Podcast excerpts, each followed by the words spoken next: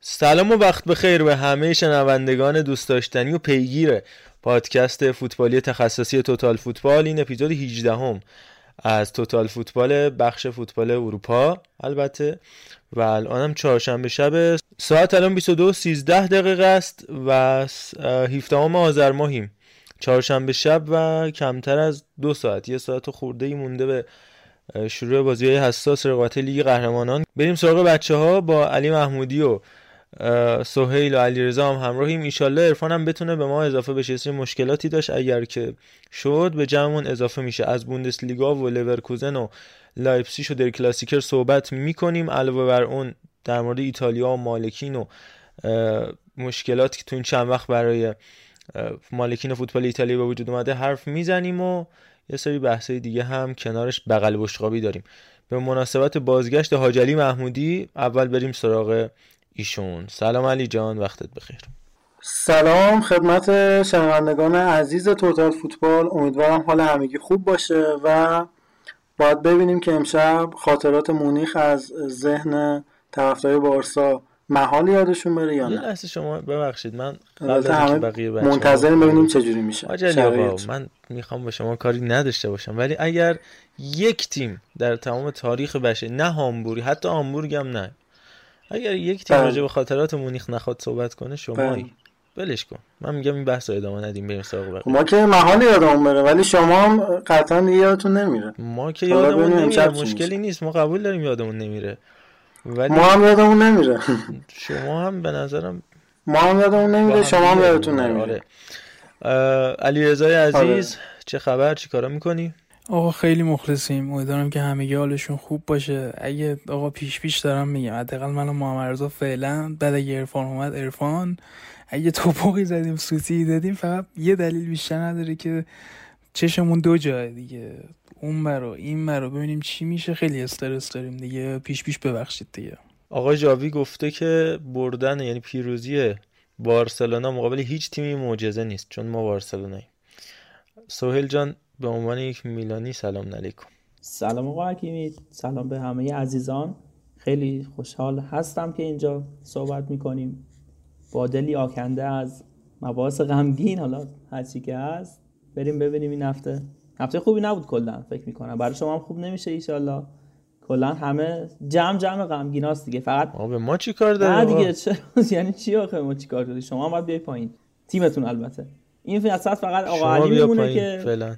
انگار نه انگار. اصلا هیچ استرسی که سالهاست اومده پایین. هیچ استرسی ما مشغول 80 درصد لذت اون هستیم از سردرد کاسته و جای خود رو به پایین بیاورید. بریم سراغ فوتبال ایتالیا به نظرم. با توجه به اون دل آکنده که داری بریم پیش شما کشور چکمه.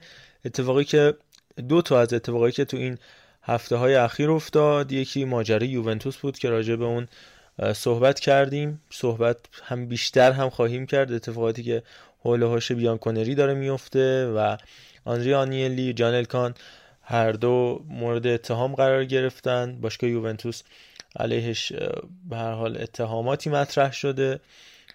آنیلی ندوت پاراتیچی چراتو به عنوان رئیس نایب رئیس مدیر ورزشی اون زمان مسئول امور مالی باشگاه یوونتوس به حسابسازی متهم شده بودند که راجع به بخشایش صحبت کردیم تا البته اتهاماتی که علیه ماسیمو فررو مالک باشگاه سمدوریا مطرح شد. البته اینو تو پرانتز بگم نگید نمی‌دونیم.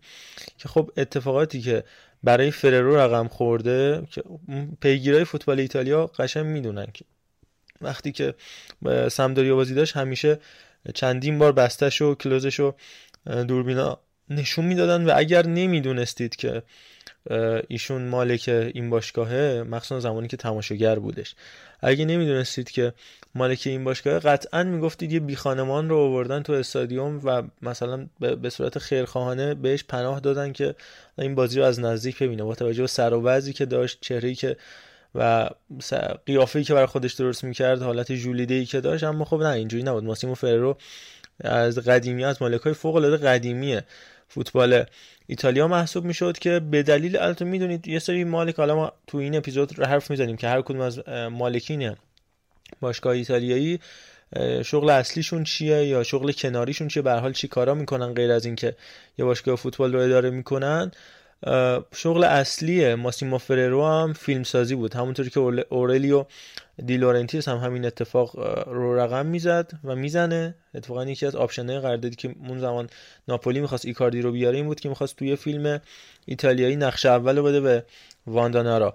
به هر حال فررو هم به دلیل اتفاقای مالی و یه سری پولشویی و فسادا فساد فسادهای مالی که رقم می‌زده در حوزه فیلمسازیش به هر حال متهم شده بازداشت شده و از تمامی مسئولیتش توی باشگاه سمدوریا سلب شده. مالک هست اما دیگه مدیر فعلا محسوب نمیشه تا وقتی که پرونده هاش به هر حال حسابرسی بشه ببینن که ماجرا چی بوده. سهیل جان از فررو بگو از مالکین باشگاه ایتالیایی صحبت کن. همینطور در مورد پرونده یوونتوس بگو. با هم بریم جلو. علی و علی رضا هم تو بحث ما هستن. حتما مشارکت بکنن. حتما. من قبلش می‌خوام یه ذره ماجرا رو به نظرم شرح بدیم که دوستان بیشتر در جریان باشن. خب یک ماه پیش فکر می‌کنم مجله لا رپوبلیکا چرا اسمش اینجوری گفتم؟ لا رپوبلیکا در مورد 62 تا انتقال مشکوک توی سری آ صحبت کرد در هیته دو سال اخیر. و یک نهادی به عنوان که حالا فارسیش میشه نهاد ناظر بر فوتبال ایتالیا اون کمیته ای که نظارت می‌کنه به این رویداد. اومد که برای آقای جوزپ کینه یک گزارش یک پرونده ای فرستادن که این 62 تا انتقال رو بیان بررسی کنن. این آقایی که اسپردم مسئول کمیسیون انضباطی فدراسیون فوتبال ایتالیا است. اومدن بررسی کنن که ببینم چی شده و چی نشده که به اتفاقهای خیلی جالبی پی بردن. اگه یادت باشه دو سه هفته پیش در مورد اون آقای خبرنگاری که الان اسمش خاطرم نیست و افشاگری هایی انجام داده بود اولین ترکش از این انتقال ها یکی از مباحثش همون انتقال آرتور ملو و میرالم پیانیچ از یوونتوس به بارسا و بالعکسش بود که حالا در ادامه بریم ببینیم چیا شده. ببین اینجوری بود که حالا یوونتوس یکی از باشگاه ها بود پارما بود ارزم به حضور ناپولی و بقیه بودن ولی یه ذره حالا یه ذره که نه خیلی بیشتر از یه ذره یوونتوس گناهش نابخشودنی تر و به اصطلاح دستش بیشتر آلو دست این ماجرا چرا؟ چون از 62 تا انتقال مشکوکی که برای این آقای جوزپ پکین ارسال شده 42 تاش مربوط به یوونتوسه. و برای اینکه بهتر متوجه بشین که چیکار کردن اگه برگردیم به عقب سال 2018 که باشگاه که فدراسیون فوتبال ایتالیا به جام جهانی صعود نکرده طرحی رو ایجاد کردن که باشگاه بیان تیمای زیر 23 سال و لیگ کلا زیر 23 سال رو ایجاد کنن و اونجا به جوون ها میدون بدن و این داستان ها که برای آینده نگری فدراسیون فوتبال ایتالیا این طرح شکل داد. یوونتوس هم اولین باشگاه و اصلا تنها باشگاهی بود که خیلی سریع پیش قدم شد و این داستان ها رو جدی گرفت و یک سری بازیکن ها رو حالا بار توی اون سری سی که بازی کنم برش گفتم که 62 تا انتقال بوده و 42 تاش مال یوونتوسه. حالا 36 تا از این 42 تا انتقال برای این تیمای زیر 23, 23 سالی بوده که ثبت شده ولی هیچ وقت این 36 تا انتقال اصلا بازی نکردن. یکی از مثال های این لیست ماتوس پررا از یوونتوس بود که با بازیکن باشگاه شما بارسلونا معاوضه شد. آلخاندرو مارکس یا همون فلیکس کوررا که از من سیتی با پابلو مورنو یوونتوس هم تاخت زده شد. همین جوری بود. اینا اصلا هیچ بازی نکردن توی حتی زیر 23 ساله های یوونتوس و خیلی این مسئله مشکوکه. یکی اگه همون موقع به عقب برگردیم ژو کانسلو و دنیلو چیز شدن جابجا شدن پیانیچ و آرتور هم همینطور. و این انتقال دوتا انتقال جزئیات و چی میگن زیر مجموعه های خیلی زیادی داشتن که به صورت حالا مخفیانه باعث شدن که یک سری بازیکن ها بیان و پولشویی های شکل بگیره. حالا یوونتوس جدیدن گفته که ما توسط اون سازمان بورس اوراق بهادار ایتالیا مورد چیز قرار گرفتیم مورد بررسی اینا قرار گرفتیم. هیچ مشکلی نبوده و بازم پیگیری اگه بشه مشکلی نداریم. ولی خب ظاهرا اینجوری نیست و می چرا اینجوری نیست؟ چون اگه به کالچوپولی 2006 هم برگردیم تا همون موقع هیچ کسی کاری با یوونتوس نداشت با حجم کارایی هم که کرده ولی وقتی که پای دادستانی میاد وسط دیگه نمی‌تونن از قانون فرار کنن و حکم دادستانی اون حکم متفاوتیه یا اون چی میگن؟ قدرت اصلیه که باید مقابلش به اصطلاح بمونن. و نکته اصلی هم همینه که اصلا اصل همه این ماجرا همینه که یوونتوس برای اینکه نقل و انتقالات و بازیکنهای بهتری بگیره اومده حساباشو چیز کرده دستکاری کرده که گفته که من 282 میلیون یورو چیز داشتم درآمد داشتم سود سرمایه از معامله بازیکنان داشتم که طبیعتا این رقم واقعی نیست. و حالا یوونتوسی ها بابت این کاراشون باید جواب هستن. می‌خوای خودت هم صحبت کن. حالا من بعدشم ادامه میدم که خیلی مونولوگ نشه و دوستان اذیت نشن که دو طرفه باشه آره حتما. اول اینو بگم که محمد صادق رمضانی عزیز که از پیگیرای پادکست هم هستش همیشه چه زمان پاننکا چه حالا برای ما کامنت می‌ذاره. در مورد بحثی که ما هفته پیش حالا گفتیم که دنیلو کانسلو که با هم عوض شدن مشکوک بوده و اینا برای ما کامنت گذاشته بودش که دنیلو یکی از بهترین بازیکنان دو فصل اخیر یووه بوده. دلیل رفتن کانسلو هم علاوه بر دفاع داغونش مسائل انضباطی بود. کسی که یووه رو دنبال کرده باشه قطعا این معامله رو برد برد می‌بینه. آره من اینو قبول دارم که دنیلو جزء خوبه. آرش هم هر موقع میاد و به بحث ما اضافه میشه میگه دنیلو واقعا به کار یووه اومده تو این دو فصل. خب بحث اینه که خب همون کانسلو چقدر می‌تونست به کار یووه بیاد؟ و حالا مسائل دیگه که این حالا توی زمینش فنیش حالا غیر فنی و ماجراهایی که الان داریم راجع به حرف زدیم بحث دیگه. ولی چون محمد صادق عزیز این کامنت گذاشته بود گفتم یادی بکنیم از کامنتش. این بحث اینه که یوونتوس اول خب تنها باشگاهی نیستش که توی این لیست 13 انتقال مشکوک رو پارما داشته. انتقال ویکتور اوسیمن از اوسیمن به قول خودشون.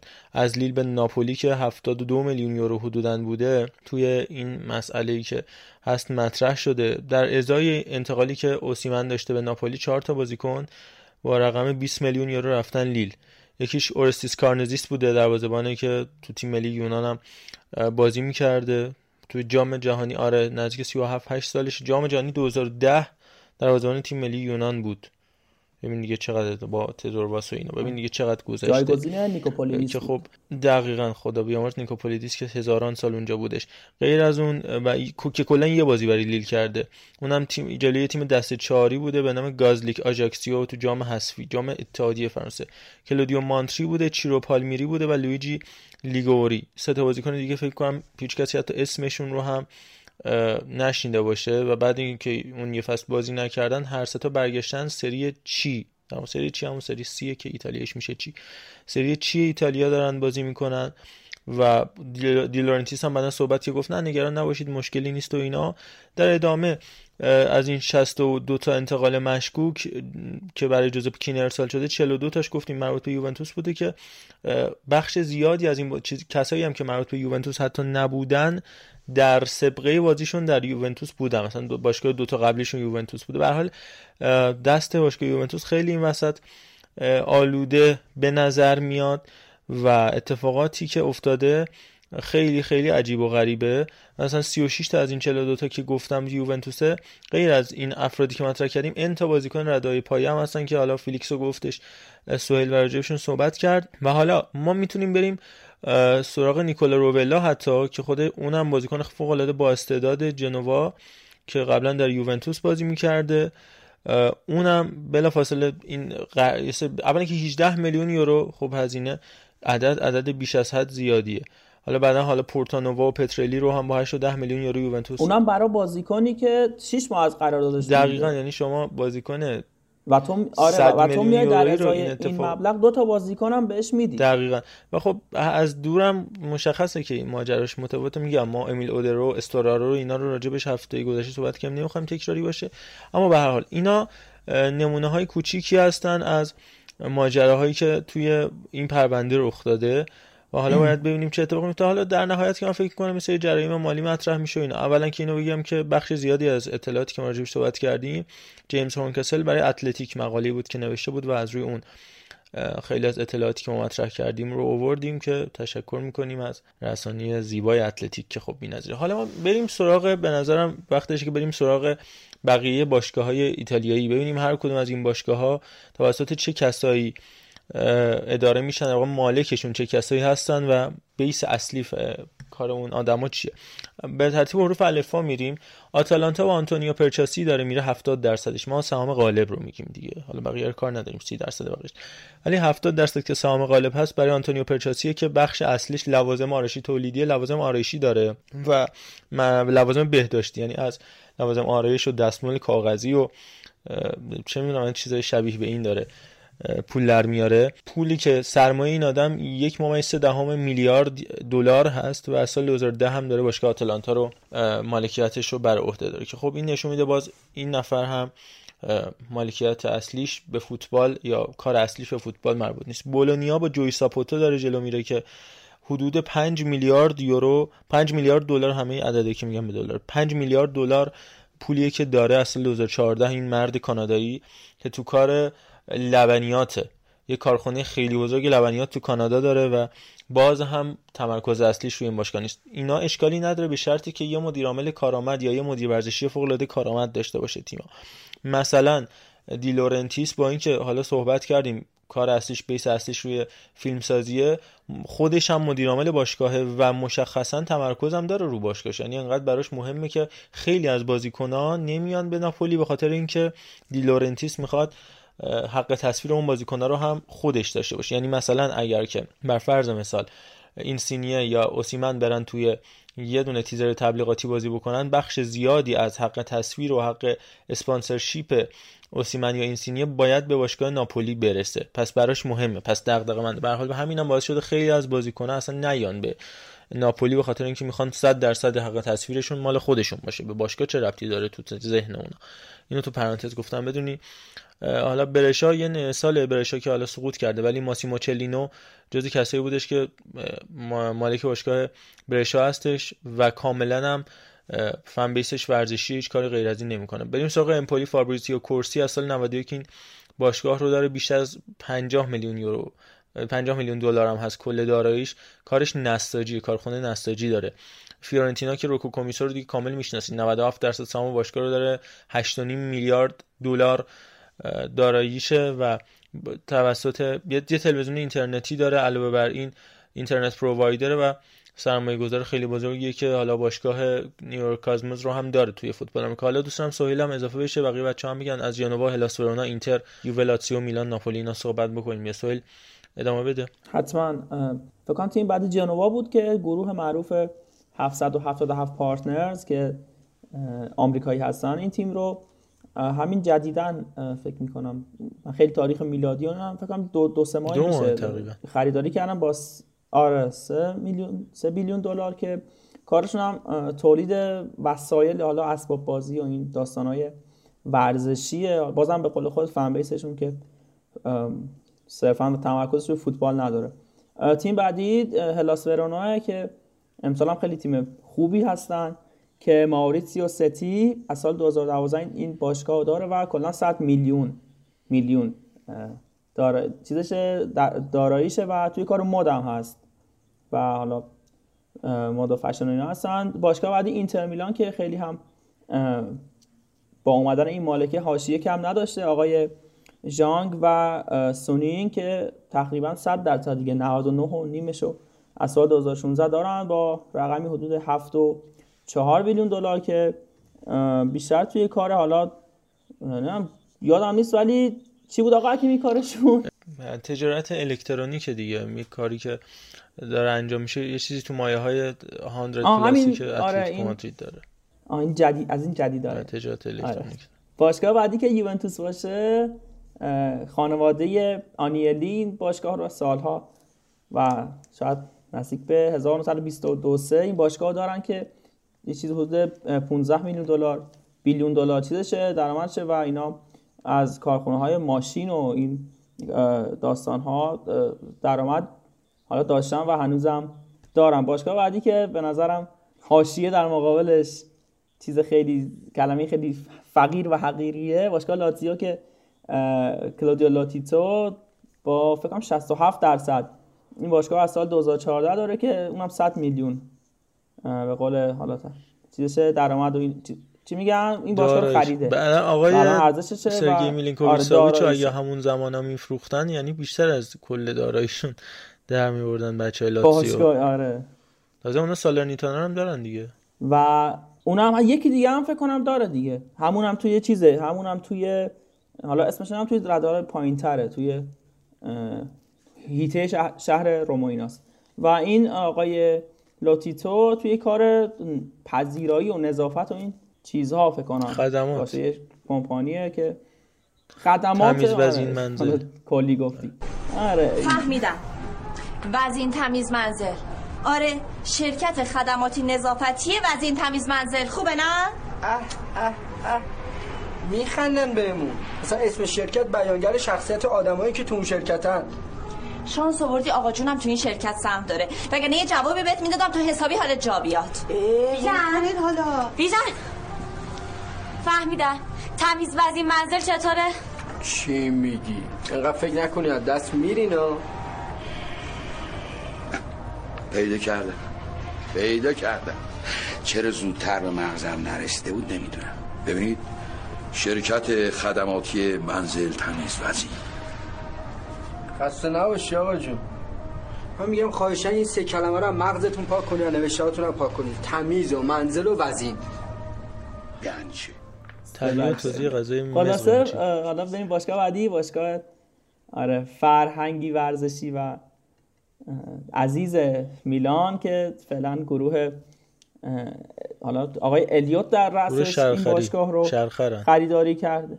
نه به خدا خیلی اینا خیلی خوبن. واقعا با با عقل میرن جلو. یعنی همه کارشون خیلی خوبه. خب کار ندارم با چی میرن جلو. سال 2000 و حالا اسم بهتر اگه بیشتر به اچ فاند دیگه همونه دیگه. عوض کردی. حالا آقا ما بیس مالی پول قرض بدیم. نزول خور بگم اوکیه.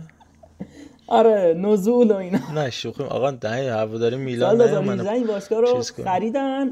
آقا حکیمی ولش کن دارم خدا این باشگاه میلان بعدیه رو بس نه چون چون اینجا میلان حافظ منافع داره من با اون شوخی می‌کنم. بقیه رو دیگه نمی‌تونم زیاد. آره باشگاه بعدی که میلان بود فکر کنم سال 2018 ما رو از شر اون پدیده ای که از شرق آسیا اومده بود خلاص کرد با 4 3 میلیون دلار و پدیده ای که از شرق آسیا نیومده بود صندوق سرمایه گذاری داره.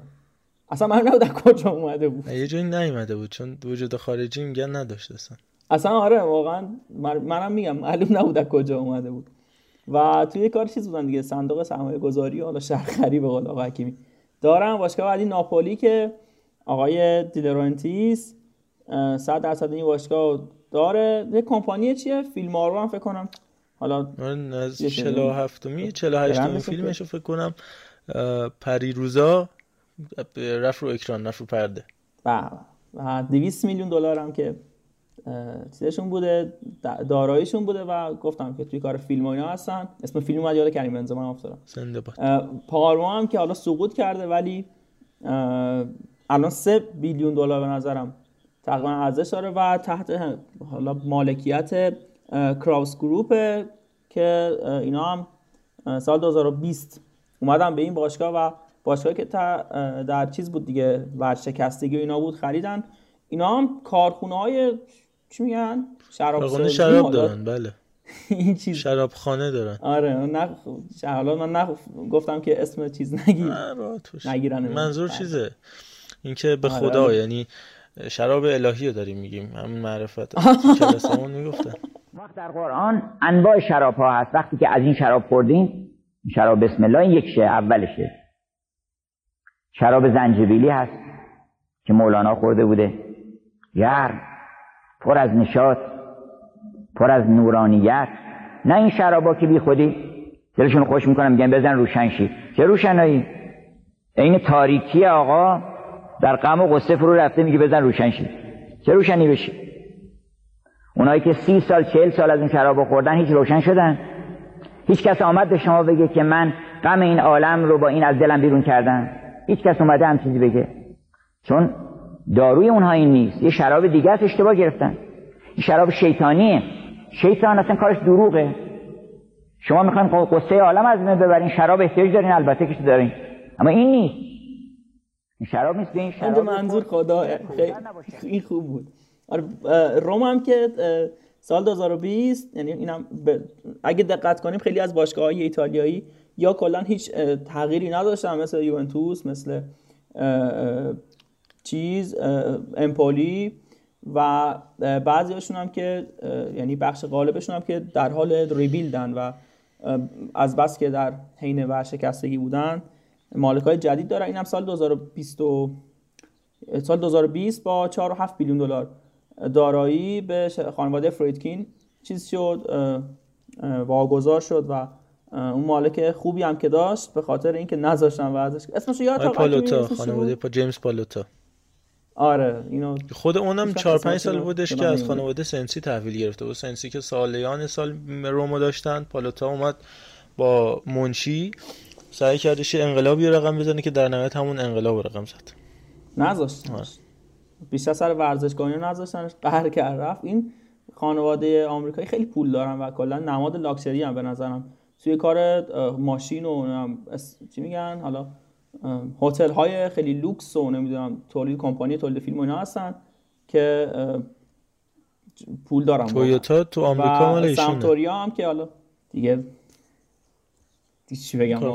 سامتوریا هم که آره با 50 میلیون دلار دارایی آقای چیز ماسیمو فررو هر هفته براش یعنی 50 میلیون دلار کلا این باشه فوتش داره ولی خب عقبه خوبی داره دیگه. حالا آخرین جامشون فکرم جام ازی بود که با چیز گرفتن. رودگولیت ولی خب دربی دل لانترنا رو هم دارن. هفته آینده با جنوا وسط این همه حاشیه‌ای که غرق شدن. با جنوا. و نکته اصلیش هم اینه که کادر فنی تیم ملی ایتالیا الان بیسشون سمدوریا دیگه. مارچلو همش هم از سمتوریا ویالی و از اون ببخشید میگم مارچلو جان لوکا ویالی و روبرتو خود مانچینی, مانچینی.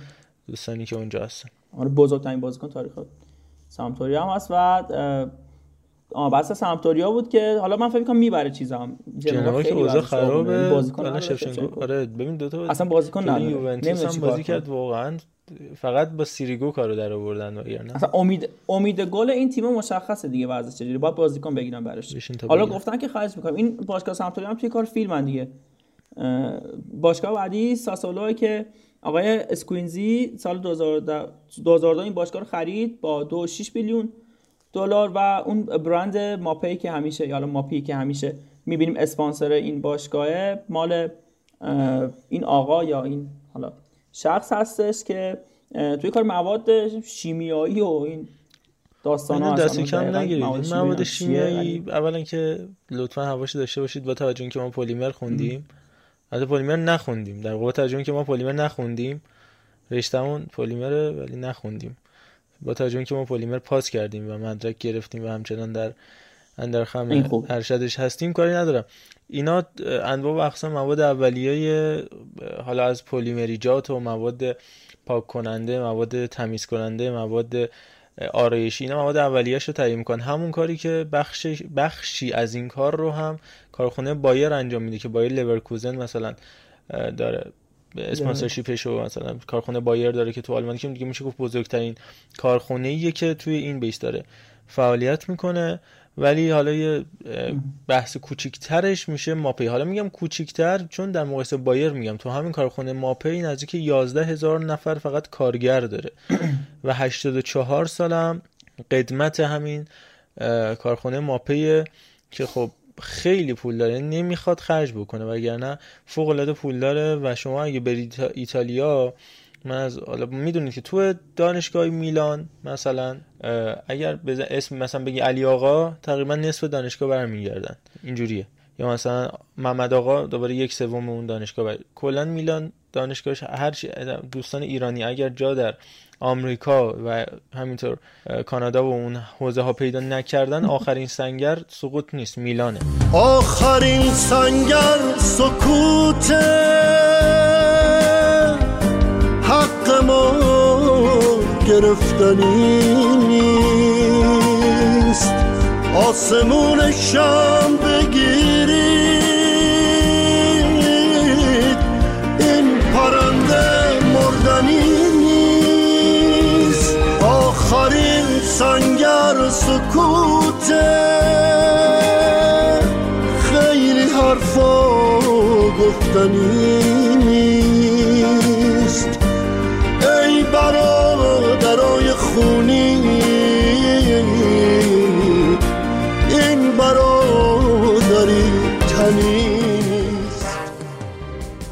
توجه به اینکه تعداد زیادی از دوستان نزدیکان هستن در میلان من سوال کرده بودم میری تو سوپرمارکت انواع و اقسام مواد پاک کننده و تمیز کننده و اینا رو که می‌بینی ماپه همیشه هست. یعنی شما تو هر سوپرمارکتی بری این اسمو می‌بینی. فوق العاده جاییه که بزرگ توش پول خیلی زیاده و خیلی هم معروفه و حتی توی فرهنگ ایتالیا کاملا مثلا وایتکس که هست تو ایران اونجا ماپی دارن. یا مثلا ماپی میرزی لباس سفیدمون مثلا بشوریم. و حتی انقدر کارمنده و کار... کارگرش زیادن داخل همون یعنی یه جوری بازی کارگری دارن. داخل همون کارگراشون تورنمنت برگزار می‌کنن. جام داره مثلا برای خودشون از بین اون 10000 نفر تیم انواع 10 تا تیم فوتبال دارن. ورزش مختلف دارن. الی آخر و این رو هم میگم که 93 درصد همین کارخانه ماپی هم مال کل یه خانواده به نام ایسی که همونجا با هم خانوادگی دارن اداره می‌کنن چریتی داره خیریه داره خیلی خیلی اصلا مفصل یعنی یه بار باید بشینیم راجع به همین ماپی باید بشینیم صحبت بکنیم. او تو جاهای مختلف دنیا از اتریش، کانادا، بلغارستان، چین، کلمبیا او هر قاره که بگید دفتر داره مکزیک، دومینیکن حتی تو مصر، فرانسه، آلمان تو یونان کره مالزی انواع اقسام جاهای مختلف دنیا دفتر داره و خیلی مفصله حرف زدن راجع به کارخونه ماپی. فقط می‌خوام بگم ساسولو که الان می‌بینید چون به نظرم جاده شده صحبت کنیم. ساسولو که الان می‌بینید چندین ساله که از وقتی که اومده خوبه هر سال داره بهتر میشه. بعد از اینکه مثلا دیزربی میره میره سراغ دیونیسی و آقای دیونیسی می‌بینید چقدر خوب نتیجه گرفته. بعد اولین بار فکر کنم در تاریخ ساسولو این تیم اومد یوونتوس رو برد توی استادیوم یوونتوس و همینطور فکر میلان رو هم شکست داد اینتر رو هم اذیت کرد و ناپولی رو هم یا همیشه که اینتر میلان اذیت می‌کرد. امسال که اومد دیگه خلاص قول کشی کرده. میلانو که همیشگیشه. مثلا آقای براردی صبح از خواب بلند میشه میگه یه برم یه گل به میلان بزنم چهار تا گل می‌زنم به میلان میرم خونه. بقیه زندگیم برسم.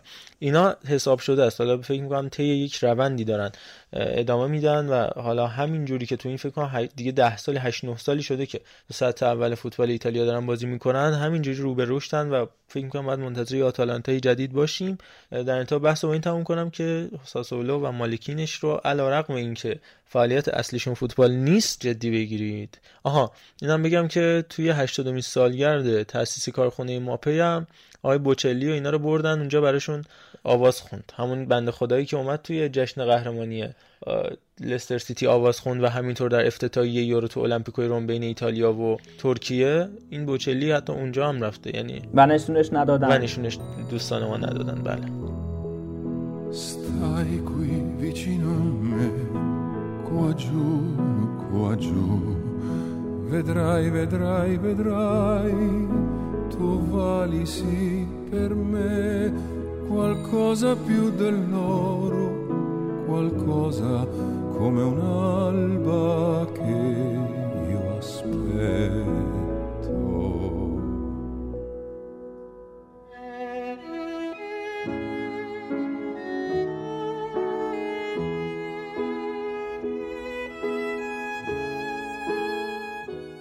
یه نکته بچه من یه بشه بگم راجع به این که حتما. حتما کلا یعنی چیزی که ما بخوایم تو گذشتم بهش نگاه کنیم کلا فوتبال ایتالیا این فسادش خیلی جاها از اونجایی میاد که یه سری از باشگاهی بزرگ مثل یوونتوس یا در گذشته میلان یک ارتباطی با بخش دولتی داشتن و خیلی جاها کاورشون می‌کردن. مثلا برگردیم سمت مثلا جیوانی آنیلی که شرکت فیات رو را میندازه یه مقاله اون موقع فکر کنم LA Times بود که راجع به این قضیه صحبت کرده بود که خیلی سال پیش برلوسکونی بگم آره شر نشه.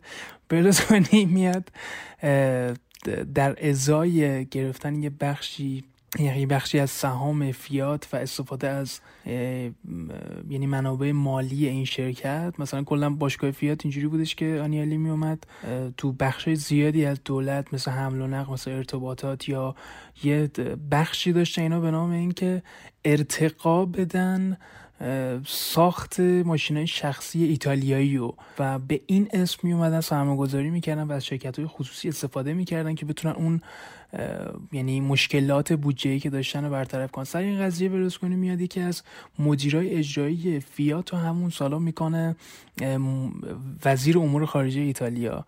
و کلا خیلی مثلا خود این آنیلی استفاده می‌کرده از این ارتباطی که با دولت داره بتونه مشکلات مالی یا فسادی که داره رو کاور کنه مثلا سال 2016 بود اگه یادتون باشه اگه اشتباه نکنم که آنیلی متهم شده بود که تو بود بلیت فروشی یک سری مشکلات باشگاه یوونتوس داشته بود که اصلا هیچ کم نفهمید که چجوری این پرونده بسته شد و کلا با 20 2019 هم آره که کلا با 20 هزار یورو اگه اشتباه نکنم یه جریمه واسه آنیلی اومد 300 هزار یورو برای خود باشگاه یوونتوس که دو سال پیش یعنی سال 2019 دوباره این پرونده باز شد و یه سر هزار یورو آنیلی این دفعه جریمه شد. یعنی اینو می‌خوام بگم که خیلی موقع اون چیزی که الان مثلا خیلی اومدن گفتن که امکان داره یوونتوس بره دسته پایینتر یا جامایی که گرفتن ازشون بگیرن مثل جامی که فصلهای گذشته گرفتن. ولی فکر نکنم این اتفاق بیفته چون این با توجه به شرایط اقتصادی که خود دولت ایتالیا داره و خیلی جاها دیدیم یه کشوری مثل ایتالیا و اسپانیا از اتحادیه اروپا وام می‌گیرن که ورشکست نشن خیلی اقتصادشون بسته است به تصمیماتی که این شرکت های بزرگی خصوصی می‌گیرن که سرانشون خیلیاشون توی باشگاه یا کامل سهام دارن یا یه بخشی از سهام دارن. و این مشکلات طبیعتا میمونه این فساده تا زمانی که یه جورایی این فوتبال و این دولت در خور هم دیگن که ما رو دقیقا یاد اسوا پرسپولیس میندازه دیگه. من خواستم فقط یه نکتم بگم که خیلی عجیب نیست که ما من به این حرفی که زدی که خیلی هم درست بود یه چیزی اضافه بکنم. این خیلی کوتاه توضیح بدم که وقتم گرفت نشه. این ماجرایی که سر بلیت فروشی وجود اومد این یوونتوس دو سه تا بیشتر از 10 تا ولی دو سه تا فن بیس اصلی داره که دروگیا هستن که اصلی ترینشون میشه گفت افراطی ترین هوادارهای کل فوتبال ایتالیا هستن. وایکینگ هستش نویسولی هستش ترادیزیون دی بیانکونرا هستش. زیادن. ولی اصل اون کار همون دروگی و وایکینگ هن. ماجرا این بوده که بعد از یه مدتی آقای آنیلی میاد ورود این دوستان رو به ورزشگاه ممنوع می‌کنه. حالا اینا متهم بودن به اینکه اکثر البته خب کورواسود کوروانورد خیلی از هوادار افراطی فوتبال ایتالیا این ماجرا درگیرش هستن که خب وابستن به کارتلای بزرگ مواد مخدر یا قاچاق اسلحه و این داستانا. ولی حتی هواداری یا مثلا اون بخشی که هستن توی استادیوم جی آرنا که تو بخش یوونتوس واقعا نمیشه. فضاشون جوریه که بچه یا خانمایی که با خانواده میان و اینا یا تنها اصلا نمی‌تونن جرئت نمی‌کنن برن توی اون جایگاه بشینن. مثل بخشی از حتی جایگاه هایی که هستش که توی ورزشگاه آزادی هم حتی هست یا یه سری ورزشگاه دیگه هم. خیلی جوش خرابه. آره.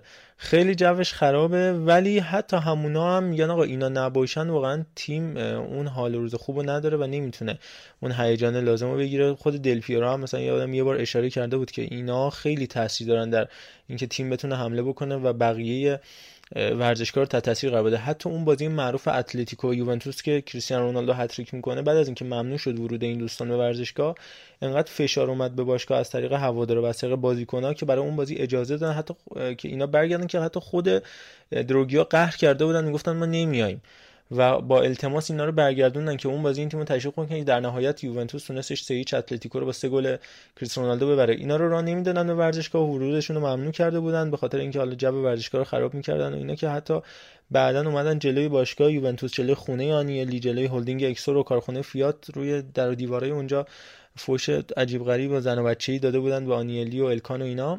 و خیلی ماجراش مفصل. یعنی می‌تونیم حتی یه پادکست یه ساعته بزنیم راجع به همون ماجرای بیلیتا و هواداری افراطی یوونتوس حالا با حضور آرش صحبت بکنیم. خیلی مفصله. حالا خود وایکینگ هم اگه بخوام خیلی توضیح کوتاهی بدم می‌دونم زیادم توضیح دادم. این وایکینگ هم که گفتم اونم یه گروه هواداری دیگه یوونتوس به نام وایکینگ یووه که یه تفاوتی که با دروگیا دارن حالا یه مقدار آدمای لحاظ زندگی اجتماعی سالمتری هستن ولی فنبیستشون از این کله های وایکینگی سرشون می‌ذارن وقتی میان تو استادیوم. و اونا خیلی خطرناکن. مهمترین مشکل اونا اینه که خیلی خشنن. یعنی بحث مواد مخدر اینا نیست ولی می‌زنن می‌کشن دیگه قشنگ. یعنی یهو مثلا بیای جلوشون یه حرفی به یووه بزنی جونت دست خودته. میگم بحث به لارجه بهش مفصله که بعدا می‌تونیم صحبت بکنیم. این بحث یوونتوس شد. ببخشید دی باشگاه بزرگ کف زیاد دارن. خواهش می‌کنم. حالا هر چقدر که اینا افراطی دارن کرواساد خودمون به قول فکر کنم آرش بود یه توییت نمی‌دونم. یه آدمی بود خلاصه توی این فضای مجازی حرفشو خیلی قبول دارم. نوشته بود که همیشه معدب ترین و قشنگ ترین کارهای حالا طرفداری و کرواسان انجام میده. هر ما خوبیم فکر کنم اینا اخن. کوروانورد اینتریام خیلی اعصابشون خرابه. اونا یه ذره نه آخه ما کرواسات میگم بی ادبی نمی‌کنن. بی... میگم بی ادبی نمی‌کنن. فقط آره. چیز خب همین. اینا به بی ادبی خیلی با ادبه اون یاری که اسمشو نمیارم.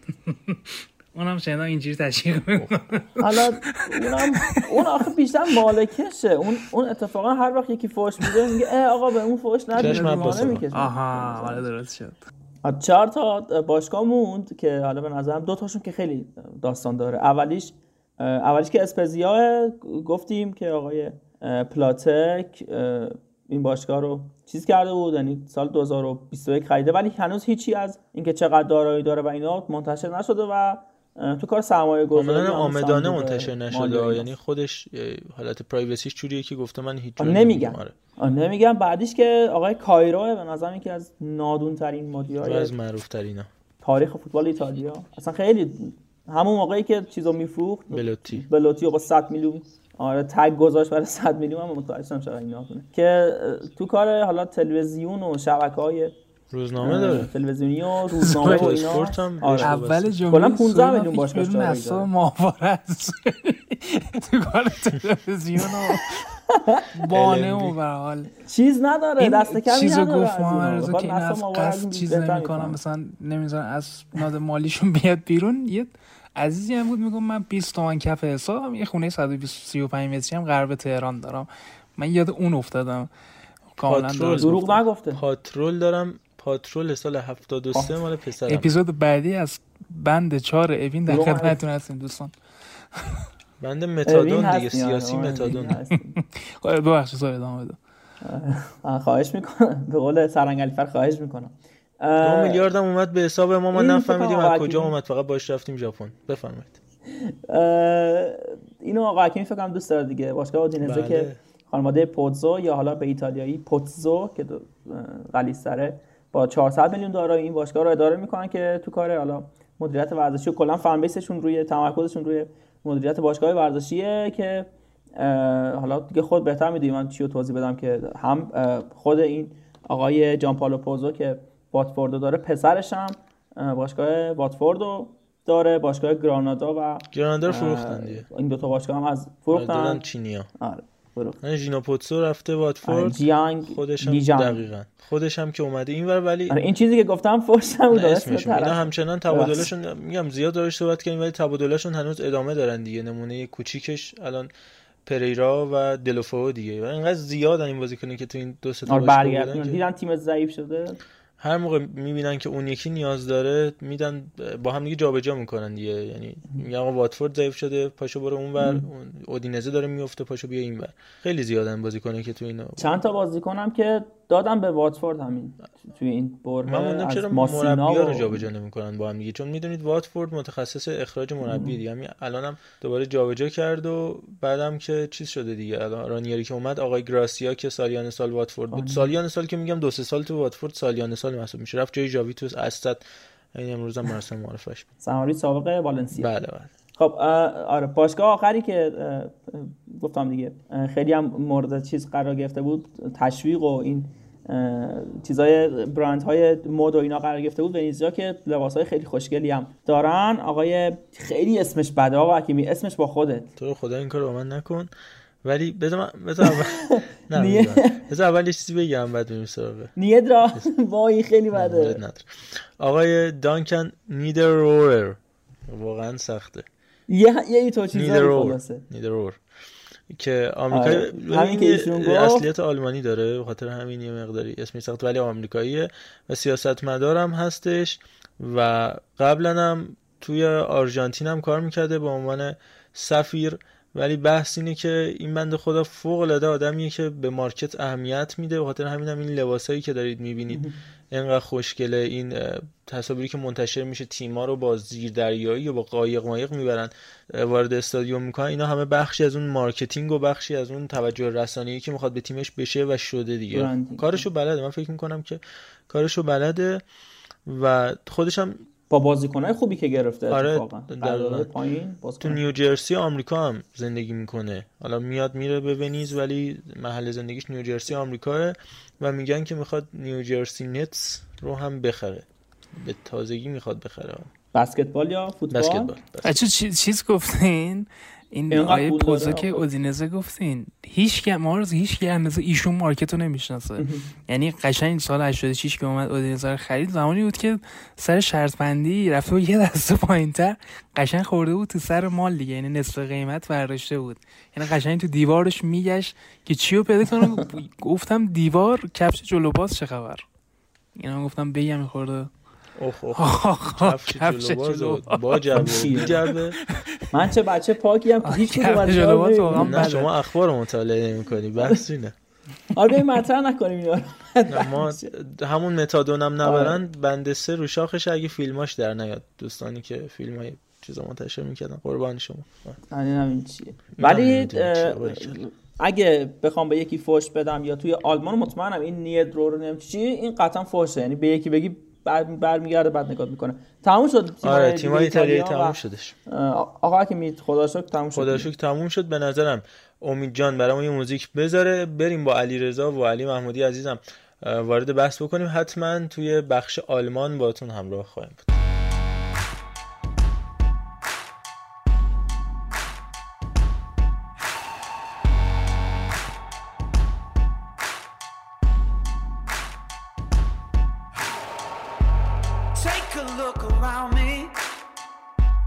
Pages from a magazine.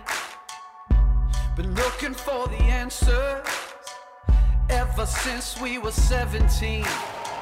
You know, the truth can be a weapon to fight this world of ill intentions. A new answer to the same question How many times will you learn the same lesson?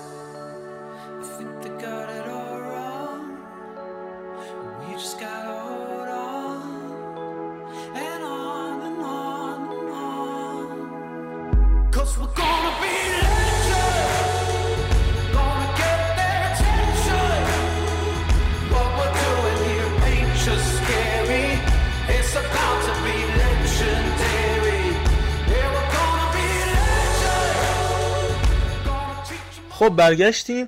توی هفته گذشته پر از اتفاق بود بوندسلیگای آلمان و فکر می‌کنم مثلا مرکز حواشی برخلاف همیشه که معمولا حالا اسپانیا ایتالیا و علی‌الخصوص انگلیسه بوندسلیگا بود از Der Klassiker عجیب و غریبی که برگزار شد حواشی داوری مسابقه آتشین بعد از بازی جود بلینگام که به عنوان یه بازیکن 18 ساله میاد و داور رو به match fixing متهم کردش. البته خب همینم هم بوده ولی خب واسه 300 یورو اون زمان فلیکس تسوایر که خیلی هم جوان بوده با هویتسر 300 یورو تبادل کرده بودن برای اینکه match fixing بکنن که در نهایت هم نکرده بودن چون تیم نتیجه رو گرفته بود و نیازی به match fixing نشده ولی در نهایت میاد این صحبت رو می‌کنه. خب خیلی حواشی پیرامون Der Klassiker بود. علاوه بر این لورکوزن که اومد هفت گل به گرویترفورت زد. این تا باشگاه درست حسابی تو بوندسلیگا دو هستن. حداقل اسمشون درست حسابی. هامبورگ و شالکه و کایزرسلاترن و حتی هولشتاین کیل که سالیان سال داره تلاش می‌کنه دو سه بار اومده play-off نتونسته ولی در عوض گرویترفورت با 14 مسابقه 13 باخت و یک تساوی. 46 گل خورده در 14 مسابقه و یک امتیاز هست که هفت تا. این هفته هفت تا از لورکوزن خورد. هفته قبل 6 تا از هوفنهایم هفته قبلش 4 تا از گلادباخ 4 تا از لایپزیگ. و قبل از اونم کلا یه دونه موضوع 5 تا از اشتوتگارت خود یه مساوی با آرمینیا بیلفلد داره. که باشه که خیلی زیبا. با یه امتیاز 46 تا گل چجوری خوردی تو 14 تا بازی؟ ولی حالا ما راجع به لایپزیگ هم باید صحبت بکنیم. میگم مرکز حواشی بود ولی اصل صحبتمون رو می‌ذاریم رو لایپزیگ و جسی مارش و البته بایر لورکوزن. با علیرضا به نظرم الان همراه بشیم. لورکوزن رو راجع بهش صحبت بکنیم راجع به بازیکنایی که این فصل داره تغییراتی که اتفاق افتاده و البته جراردو سوانه که اومده و این فصل به عنوان سرمربی لورکوزن داره کار می‌کنه. کسی که سالیان قبل نتایج خوبش رو تو رقابت لیگ قهرمانان با تیم یانگ بویز دیده بودیم. یانگ بویزی که کلی بازیکن خوب تحویل فوتبال اروپا داد. آخریش هم کوین امبابو بودش که داره توی وولسبورگ به نظر من این فصل بهترین بازیکن وولسبورگ بوده. بازیکنی که wing back و بازیکن full back سمت راست و چپ بازی می‌کنه بیشتر سمت راست. اما خب لورکوزن می‌دونی تو این چمادات من اگه بخوام بحث اینجوری شروع بکنم و با علیرضا همراه بشیم یه 5 6 دقیقه به نظر میارزه راجع به تیمی که این هفته هفت گل زده. حالا درست حریفش گرویترفورت بود اما خب خوب نتیجه گرفته دیگه. اگه بخوایم راجع به لورکوزن حرف بزنیم علیرغم اینکه مدیریتش یه مدیریت stable ی بوده و حالا میگم کارخونه بایر پشتشه رودی فولر مدت ها اون مدیر ورزشی کار کرده. الان یک دو سالیه که زایمون رولفس اضافه شده به لورکوزن رولفس که حتما یادتون هست تو یورو 2008 مدت ها اومد بازی کرد به خاطر اینکه بالاک تو چند تا بازی محروم و مصدوم و اینا بودش کاپیتان این تیم بود. و هر حال بازیکنی که برای خودش اونجا credit ی داره اشتفان کیسلینگ رو می‌خواستن بیارن به تیم مدیریتی حالا خودش نخواست اضافه نشد. ولی علیرغم اینا اصلا تو هر چقدر خوب بازیکن میفروشه و پول خوب به دست میاره نمی‌تونه خوب جایگزین کنه و هی تا میاد اوج بگیره باز میفته پایین. یعنی اون نورکوزن بودنش همچنان ادامه داره بعد از اون سه تا نایب قهرمانی که سال 2001 آورد حالا با فروختن هاورتس قرار بود کلی بازیکن خوب بیارن جایگزینش کنن نتونستن ولی به هر حال سعی و خطاهای زیادی داره می‌کنه. باز امسال شرایطش بهتر شده اما نکته اصلی که می‌خوام بگم اینه که خیلی مربی عوض می‌کنه یعنی نگاه کنیم بعد از اینکه روگر اشمیت از این باشگاه رفت سه سالی که اشمیت مربیشون بود بعدم رفت چین و الانم که تو پی اس وی داره کار می‌کنه. توی این مدت 3 4 ساله 6 تا مربی عوض کردن. تایفون کورکوت بود که الان خود تایفون کورکوت فکر کنم اشتوتگارت همین چند وقت یک دو هفته پیش. هایکو بود پیتر بوژ بودش هانس ولف بود و سوانه هم بودش. با خود مربی که اسم بردیم میشه 6 تا. قبل از اونم باز توی مدت کوتاه قبل از اینکه روگر اشمیت بیاد خدا بیامرز ساشا لواندوفسکی سامی هوپیا روبین دوت و قبلش یوپ هاینکس توی مدت خیلی کوتاهی هی با هم عوض می شدن برونو لابادیا می‌رفت میومد یوپ هاینکس می‌رفت میومد و حال موقع که آدم کم میآوردن رودی فولر رو میذاشتن چه caretaker چه مربی اصلی. حالا الان داره با سانه به یه ثباتی می‌رسه راجع به سانه هم بخوام توضیح بدم که دیگه علیرضا وارد ترکیب بشه و راجع به این فصلشون و بازیکنای خوب و شاخص این فصلشون صحبت بکنه تاکتیکاشون. مربی هستش که به عنوان بازیکن فقط اکثرا نمیگم فقط اکثرا تو فوتبال سوئیس بازی کرده مدت خیلی کوتاه تو دپورتیو لاکرونیای B بازی میکردش و قبل از اینم که بیاد مربی یانگ بویز هم بشه تو تیم لوزرن از زیر 15 از زیر 18 از زیر 21 و تیم اصلی لوزرن سرمربیگری می‌کرد. اگه براتون سوالی که لوزرن چه تیمیه یه تیم خیلی قدیمیه 117 ساله است توی لیگ سوئیس بازی می‌کنه اما هیچ وقت تیم مطرحی نبوده. هر از چندگاهی جرقه هایی می‌زنه و در مقایسه با گراس هاپرز بازل و همین یانگ بویز اصلا باشگاه خوبی به حساب نمیاد. یه تیم تو مایه فجر سپاسیه. تیم بازیکن سازه و تیم خیلی کوچیکه دیگه ولی مربی‌ها با بازیکن خوبی و تحویل فوتبال سوئیس داده و بارها و بار نه بار سقوط کرده هشت بار سقوط کرده نه بار اومده بالا و حالا حرف راجع به لوزرن هم زیاده که به نظرم نمیارزه که وقت پادکست رو با لوزرن الان بگیریم. بریم سراغ لورکوزن و اتفاقاتی که الان داره براشون میافته علیرضا جان. گفتی سوانو تیمایی که بوده و گفتی همه زیر 21 زیر 18 و فلان و این داستانا یه شاعری میگفتش که دافم 80 کردم جوون گرایی اما چی میشه که لورکوزن آره. اینو هم می‌تونیم بشنویم یا آره نمی‌تونیم بشنویم؟ بشنویم بشنویم. آره اینو بشنویم. انگار زبون نداریم. و نوی کردم جوون گرایی بوم عجب چیزیه. بوم بوم چه عویزیه بوم بوم مال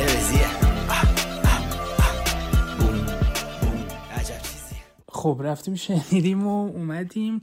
لورکوزنی که خب بعد یه تایم کوتاهی که بالا به قول مامرزا کیرتیکرشون ولف بودش و سونه رو برداشتن از سوئیس اووردن. کسی که خب حالا نخواهیم حالا کیفیت لیگ سوئیس رو بخوایم راجعش صحبت کنیم خب یانگ بویز سه سال پشت سر با این آدم قهرمان شد و طعم یو رو چشید و خب منطقی هم باشه نسبت به اشل و مدیومی که دارن خیلی بد نبودن تو یو و یعنی میشه راجع بهشون صحبت کرد. اما رسید به اینجایی که ما الان لورکوزن داریم سوم جدول می‌بینیم و به نظرم اختلافشون با دورتموند و مونیخ همون بازیایی بوده که به این دو تیم باختن. یعنی باخت 4 که به دورتموند داشتن و 5 که به مونیخ.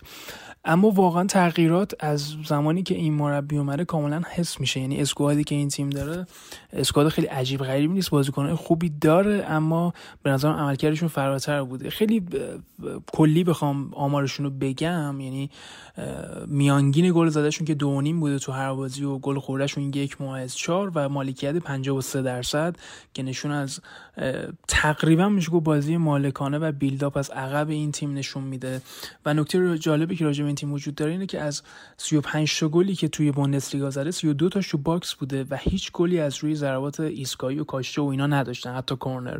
و نشون میده که سعی به بازی سازی صبورانه دارن تا برسم به گل. این چیزی بود که ما توی یانگ بویز سوانه نمی‌دیدیم. یعنی تیمی بودش که همیشه 4 دو بازی می‌کرد. کسایی که حالا بازیش رو توی یوسیل دنبال می‌کردن و کل تیم تلاش می‌کرد که یعنی بقیه بازیکن ها تلاش می‌کردن که یک فضای خوبی رو در اختیار فول بک ها بذارن که خیلی بتونن واید بازی کنن و پاسای عمقی و یعنی ارسال زیادی داشتن تو بازی ها و خب واقعا لیگ سوئیس براشون یه تبدیل به جوک شده بود. اما اون اتفاقا ما دیگه تو لورکوزن ندیدیم با سوانه. یعنی ما داریم می‌بینیم که اون 4 4 2 تبدیل به 4 3 یکی شده که ما بیشترین تحرک رو داریم تو چهار تا بازیکن جلویشون می‌بینیم که خب متفاوت میشه هر تو بازی توی هر بازی. یعنی مثلا ما پاتریک که همیشه اون جلو داریم ویرتسو داریم که همه راجع به صحبت می‌کنیم بازیکن جوون آینده‌داری که پشت مهاجم بازی می‌کنه.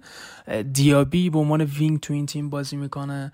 و اینا جزو کسایی هستن که اصولا این چهار نفر fix ن جلوی تیم و پشت اینا کسایی مثل پالاسیوس مثل آرانگیز مثل آندریخ بازی می‌کنن.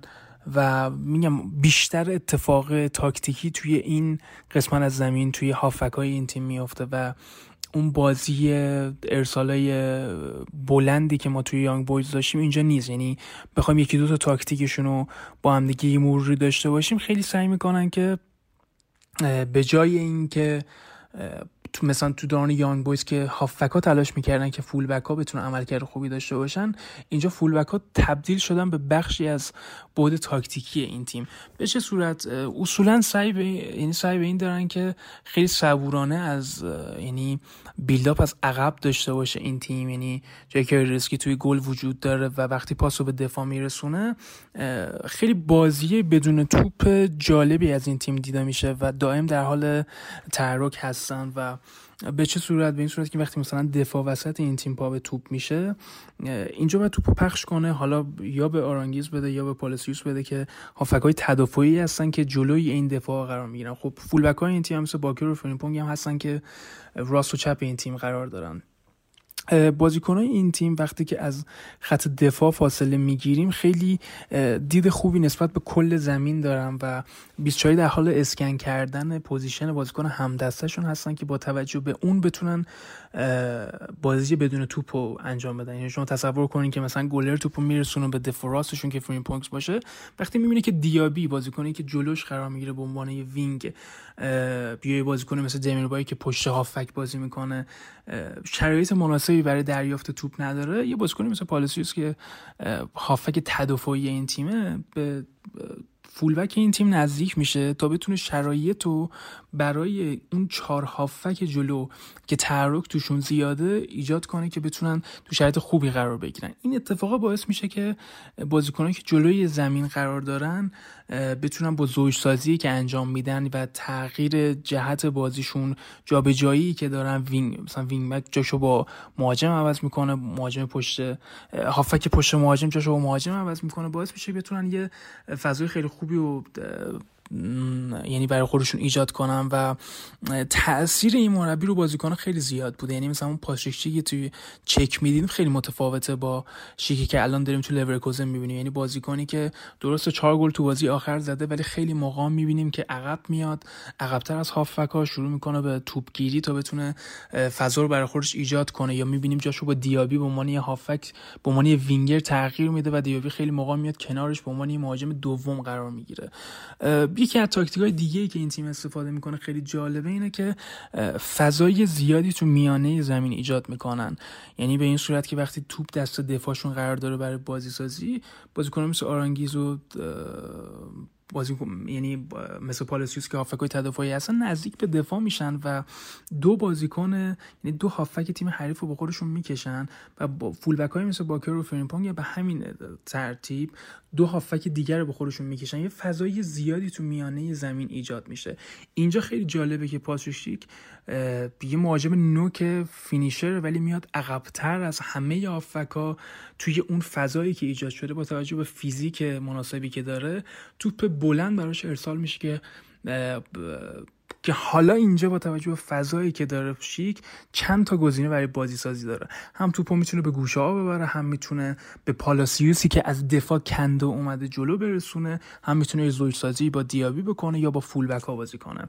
این اصولا این دو تا تاکتیک تو این تیم خیلی دیده میشه و موقعیت زیادی هم ایجاد کردن گلای زیادی هم زدن تو خیلی از بازی ها مثل سه گلی که به دورتموند زدن درست باختن هفت گلی که تو بازی آخر زدن و این میانگین دو نیم گل نشون میده که خیلی موقعیت سازن و اصولا سعی به این دارن که بازیکن تیم حریف رو گیج کنن و confuse کنن. چون نکته ای که این وسط وجود داره اینه که تو شرایطی بازیکناشون قرار می‌گیرن که چند گزینه برای بازی سازی دارن. یعنی تک تاکتیک نیستن که آقا مشخص باشه که این بازیکنی که پا به توپه الان می‌خواد چیکار کنه. با توجه به فضایی که دارن خیلی سخت میشه کار برای دفاع کردن جلوی این تیم. ولی باگی که این تیم داره قطعا تو بود دفاعیشه.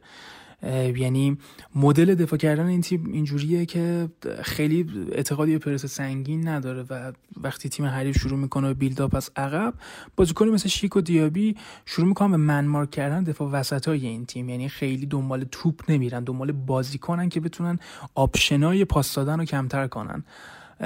یا حالا سویل از اون پشت داره میگه اصلا دراپ بک و این دقیقا میشه اون بایه که وقتی تو من مارک می‌کنی و بازیکن وقتی پرس سنگین رو توپ انجام نمیدی هر بازیکن تو میره سمت یکی از بازیکنهای هری خب وقتی قرار می‌گیره جلوی تیم مثل دورتموند و مونیخ که فولبک های این تیما بازیکنایی هستن که خیلی خلاقن و به راحتی می‌تونن وان وی وان رو وردارن. تو دیگه خیلی نمی‌تونی روی این تمرکز کنی که آقا من بازیکنی که گذاشتم که پرس کنه حتما توپ ازشون می‌گیرن.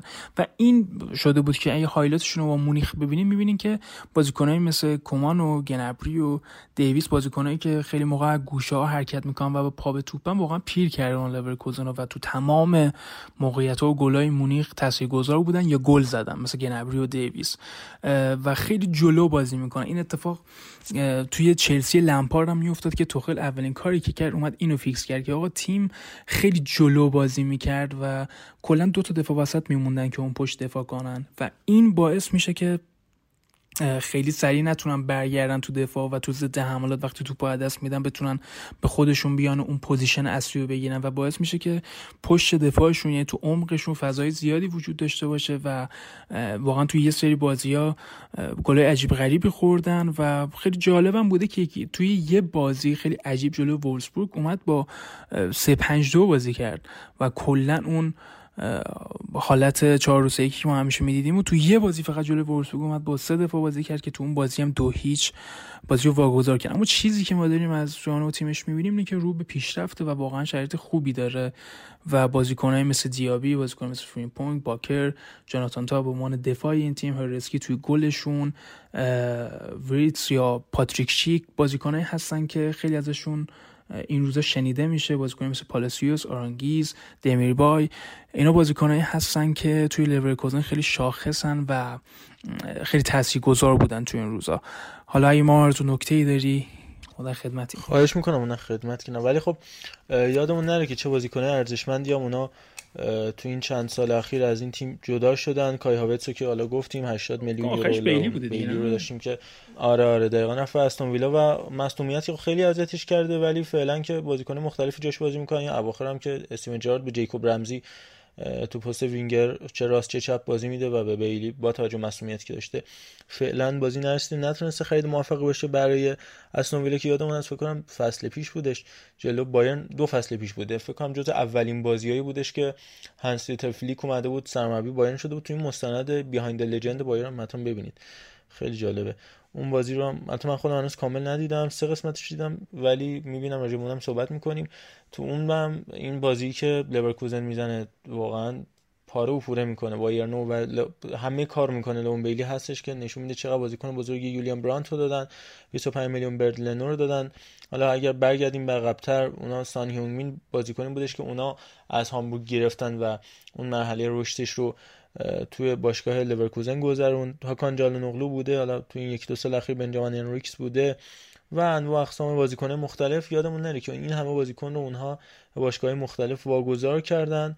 کوین فولند حتی که سال گذشته دادنش به موناکو ولی خب اینکه تونستن جایگزینای خوبی پیدا بکنن خیلی مهمه. ولی یک دو تا بازیکن هستن که به نظرم خیلی اوورریتد یکیشون یوناتان تاه من جز اشتباه از این بازیکن ندیدم. واقعا جز پر اشتباه ترین و ضعیف ترین مدافعینی که دیدم همیشه هم تیم ملی آلمان دعوت میشه. تیموتی فوسومنسا رو از منچستر یونایتد اه، آوردن که سال گذشته البته قرضی سال گذشته چند تا بازی خوب برای یونایتد. فکر کنم جلوی پاریس سن هم یه بازی خیلی خوب انجام دادش و حالا باید دید در نهایت چه خواهد شد. فعلا که افق روشنی داشتن. فکر می‌کنم ویرتس هم از همون بازیکن‌ها باشه که با 80 90 میلیون یورو بفروشن. یادتون باشه فکر می‌کنم قسمت 22 سه پاننکا بودش که اون موقع فلوریان ویرتس و هنوز هاورتس نرفته بود چلسی. بازی دادن اون موقع 16 سالش بود. الان دیگه نزدیک 19 سالش شده.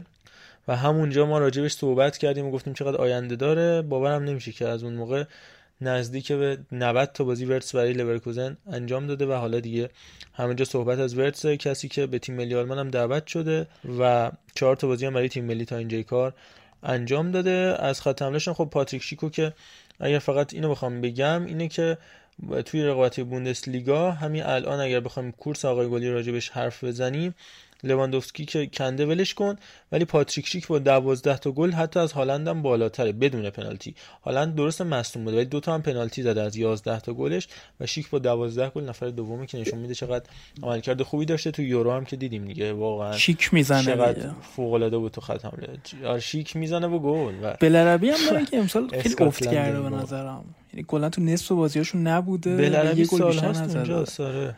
امیری رو یادتونه خیلی موقع می‌گفت آقا این ایرانیه اینو برش داریم بیارین تیم ملی. نه اصلیت افغان آره، داره آقا امیری. که افغانستان. یه شنونده افغان هم فکر کنم داریم آقای قربانی مرتضی قربانی که شنونده افغان ما هست که بهش هم سلام می‌کنم اگر حالا بحث خوبی شد. اگر بازم شنونده افغان داریم. خیلی دوست دارم که به ما voice بدن برامون کامنت بذارن چون می‌دونم خیلی هم فعالن خیلی هم فوتبالی هن و پادکست هم گوش می‌کنن. دیدم کامنت می‌ذارن برامون چه برای توتال. قبلا برای پاننکا واقعا جای. افتخار داره. از اینجا هم بهشون سلام می‌کنم. خیلی یعنی اصلا خیلی حس خوبی آدم یه کامنت خیلی پر احساس یه بار گذاشته بود آقای قربانی برامون که توی پاننکا خیلی حالمون رو خوب کرد. آقا اینا از این. به نظرم یه موزیک دیگه باز بشنویم. بریم وارد بحث آربی لایپزیگ و مارش بشیم. از علی محمودی می‌خوام که وارد بشه دیگه یعنی بیشتر ما کمک بکنه می‌دونم که در مورد بوندسلیگا هم مطالعات زیادی داشته بریم بیه.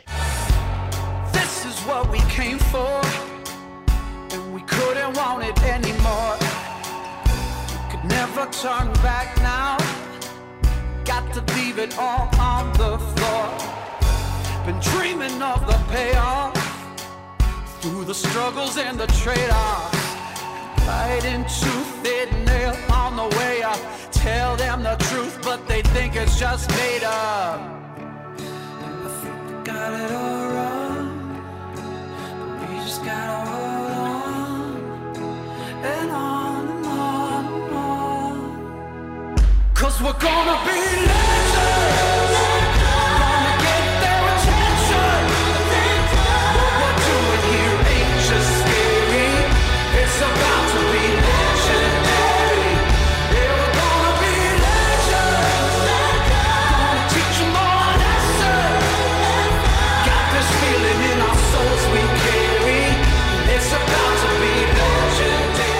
خب حالا یه بحثی رو تو آلمان داشتیم و اخراج جسی مارشی که این هفته اتفاق افتاد مربی آمریکایی که از نیویورک رد بولز بود فکر کنم اگه اشتباه نکنم من رضا درسته؟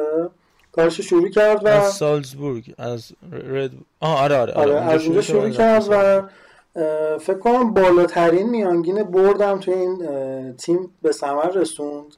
از خودش و دقیقا. بعدش اومد به سالزبورگ و بعدش هم که حالا رسید به لایپزیگ. فقط توی لایپزیگ واقعا عملکرد نمیشه گفت بدی هم داشت فقط میشه گفت که عملکرد خوبی رو نسبت به لایپزیگ نداشت. و الان هم که تو رتبه یازدهمن اه، به نظرم برای یه تیم متوسط که توی لیگ آلمان داره بازی می‌کنه نتیجه بدی نمی‌تونه قلمداد بشه. یه نتیجه نسبتا خوبی رو گرفت. ولی خب توی لایپزیگ خب انتظارات بالاتر تیمی که نایب قهرمانی بوندسلیگا رو داره و یه زمانی یادمه تنه به تنه بایرن توی فصل 2018 19 قشنگ داشت با بایرن میومد جلو و جای دورتموند رو گرفته بود به عنوان کسی که می‌تونه با بایرن قدرت رقابت داشته باشه. ولی خب اون هفته های آخر نتایج خوبی رو نتونستن بگیرن و کورس قهرمانی رو به بایرن مونیخ واگذار کردن اما خب به نظرم انتظارات دیگه واقعا از لایپزیگ خیلی بالا رفته. حداقل بین مدیران این تیم جاه طلبی که این تیم داره و آدم حسرت می‌خوره که چرا همچین مدیرانی رو ما نداریم که یه ذره نگران تیم باشن و حداقل ما یه توبیخی رو نسبت به آقای آرتتا داشته باشیم. خب حالا فعلا نریم سراغ صحرای کربلا تو جسی مارش بمونیم. و اخراجی که این هفته انجام شد حالا بچه نظر شما چیه؟ به نظر من سبک بازی که داشت لایپزیگ توی این فصل ارائه می‌داد بیشتر مبتنی بر مهاجم نوکش و همچنین بازیکن جدیدی که امسال گرفتن سوبوسلای اه، دوست داشتنی که 20 سال هم بیشتر نداره ولی خب خیلی عملکرد خوبی رو از خودش امسال به جای گذاشت و جزو بهترین بازیکنان تیم لایپزیگ بود بیشتر در واقع خب ما تو لیگ آلمان چیزی که می‌دونیم اینه که خب دفاعی ضعیفتری رو دارن و بیشتر گل هایی هم که حتی لایپزیگ اه، توسط انکونکو و سوبوسلای تونست به ثمر برسونه امسال بیشتر از نواحی عمقی بود. علیرغم حالا حملاتی که می‌تونستن داشته باشن و تنوع حمله ای که این تیم می‌تونست از خودش به نمایش بذاره به نظرم خیلی می‌تونست با توجه به پتانسیل خیلی بالایی که این تیم داره متنوع تر باشه.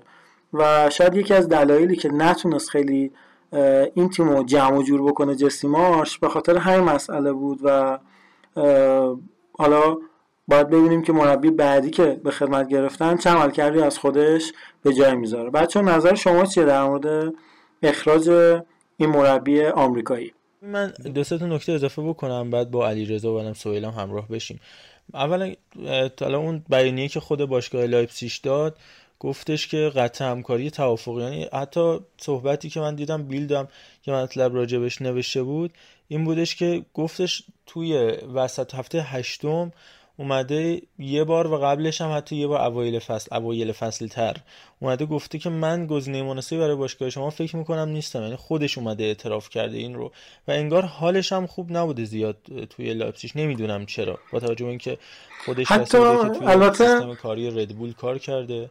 البته اینی که تو میگی بیشتر توی هم بازیکن ها هم طرز فکر آمریکایی ها هست که یه ذره انگار نازک نارنجی تر از اروپایی ها هستن. مخصوصا اروپا- اروپای شرقی که خیلی مستحکم و محکم می جنگن خیلی آمریکایی اینو توی در واقع ساختار ذهنی خودشون و آموزشی که از بچگی بهشون داده میشه این انگار یاد نمی‌گیرن. حتی همین آقای جسی مارش من داشتم در موردش تحقیق می‌کردم. گویا توی همون قبل از اینکه به نیویورک رد بولز هم بیاد می‌خواسته اصلا کلا مربیگری رو بذاره کنار سال 2011 2012 و یه جورایی انگار خیلی راحت می‌تونه نسبت به کاری که داره بره کنار و اصلا انگار مشکلی با این قضیه نداره. دنبال جنگیدن آنچنانی نیست. دنبال اون جاه طلبی که حداقل لیگ آلمان میطلبه شاید نباشه. آره دقیقا ببین علاوه روحی خیلی آدم گوگلی مگولی تو خیلی از مطبوعات و رسانه مختلف با تد لاسو مقایسش کرده بودن که چون خیلی استفاده شده تو انواع و اقسام جهان نمی‌خوام دیگه از شباهت ها و تفاوت های اون character که راجبش خیلی حرف زدیم character دوست داشتنی و جسی مارش صحبت بکنیم دیگه. همه صحبت کردن راجبش. ولی میگم به نسبت حالا چهرهش هم جوون نیست جوونه ولی در واقع اونقدر جوون نیست نزدیک 50 سالشه. بچه ویسکانسین. ویسکانسین هم حالا اگه برید بخونید کلا ایالتیه که توی آمریکا کمترین مقدار جرم و جنایت توش انجام میشه. به طرز خیلی جالبی مقدار جرم و جنایت و بزهکاری از تمام ایالتی آمریکا توش پایین تره ولی جدا از این اگر راجع به خود character جسی مارش بخوایم صحبت بکنیم و اتفاقاتی که برای لایپزیگ افتاد اول به نظر بریم سراغ و دیترویت هم دقیقا. آره خیلی همون قد که دیترویت توش کمه. جرم جنایت ببین اگر راجع به لایپزیگ بخوایم صحبت بکنیم مربی که تو این چند سال تو لایپزیگ بودن می‌تونیم دو تا اصلیاشون دو نفر بودن دیگه. آقای رالف هازنوتل و خود استاد ناگلزمن اون وسط خب براینی که عنوان مدیر ورزشی بود که یه فصل هم اومد هدایت باشگاه برای همه توی یه مکتب بودن همه حالا استاد شاگرد تور یه سبک مشخص نزدیک به هم توی رسته. ولی خب وقتی میای جسیماشو میاری و مربی تو این سبکو درسته از همون خانواده ردبول اومده ولی کاملا سبک متفاوتی داره از فرهنگ متفاوتی میاد کالچرال لیترسی متفاوتی به باشگاه میاره و همین این باعث میشه نیاز به انقلاب باشه و نیاز به زمان. ولی خب شما توقع نتیجه گرفتن داری و خود اون شخص هم پس نیاز به یه پشتیبانی روحی خیلی بالا داره با توجه به همه این مسائلی که اومدیم راجع صحبت کردیم. حالا بحث این بود که خب مقدار زیادی از داشته هاشون رو از لحاظ مالی اومدن روی دو سه تا بازیکن خرج کردن که یکی از اصلی تریناشون آندری سیلوا بود که نزدیک سی میلیون یورو براش دادن و جوشکو گواردیول. خب گواردیول داره میاد جایی بازی می‌کنه هم تو محمد سیماکان هم که خب حالا سویلم بیشتر می‌تونه راجع به حرف بزنه که گزینه اصلی انتقال با میلان بودش. قبل از اینکه توموری بیاد از استراسبورگ آوردن. اونم نزدیک 25 میلیون دلار خرجش کردن 20 میلیون دلار خرجش کردن. خب تو میای اوپامکانا رو از دست میدی میای کناتا رو از دست میدی دو تا دفاع وسط اصلیت رو علاوه بر اونها هالشتنبرگ هم دوچار مصونیتی متعدد داره میشه تو این مدت. در کنار اون کاپیتان زابیتزر رو هم از تیمت جدا دیدی و میای بازیکن مختلفی اضافه می‌کنی. یعنی تو بیس اصلی دفاعت عوض شده. خط حمله الکساندر سورلوس رو داشتن سال گذشته حالا دو, دو سال پیش ورنر رو داشتن. همه جابجا شدن پول زیادی خرج شده که آندری سیلوا بیاد. آندری سیلوا خب دیدیم تو تیمای بزرگ مثل میلان جواب نداده. و بعد با فرانکفورت خب سال گذشته رویایی بود. و وقتی این همه پول خرج می‌کنی و این همه پول پولی که میگم خرج می‌کنی با توجه نه اینکه درآمد نداشتن و درآمد هم بوده اونقدر یعنی بالانس و بیلان مالیشون منفی نبوده اصلا. منظور این که خب پول خرج شده و بازیکنای جدیدی اومدن مربی جدیدی اومده. باید زمان داد. ولی خب فکر می‌کنم هر دو طرف این معامله اهل زمان دادن به همدیگه نبودن. یعنی خود جسیماش هم اهل زمان دادن به خودش هم نبود. یعنی یه ذهن ایدئالگرایی داشتش pragmatically تو ذهن برای ذهن خودش برای خودش مترصد بود که دوستش هر چه سریعتر به اون هدف برسه و شاید این تو بوندسلیگا با این همه تغییر برای لایپزیگ با داشتن حریفای قدر زیاد ممکن نبود.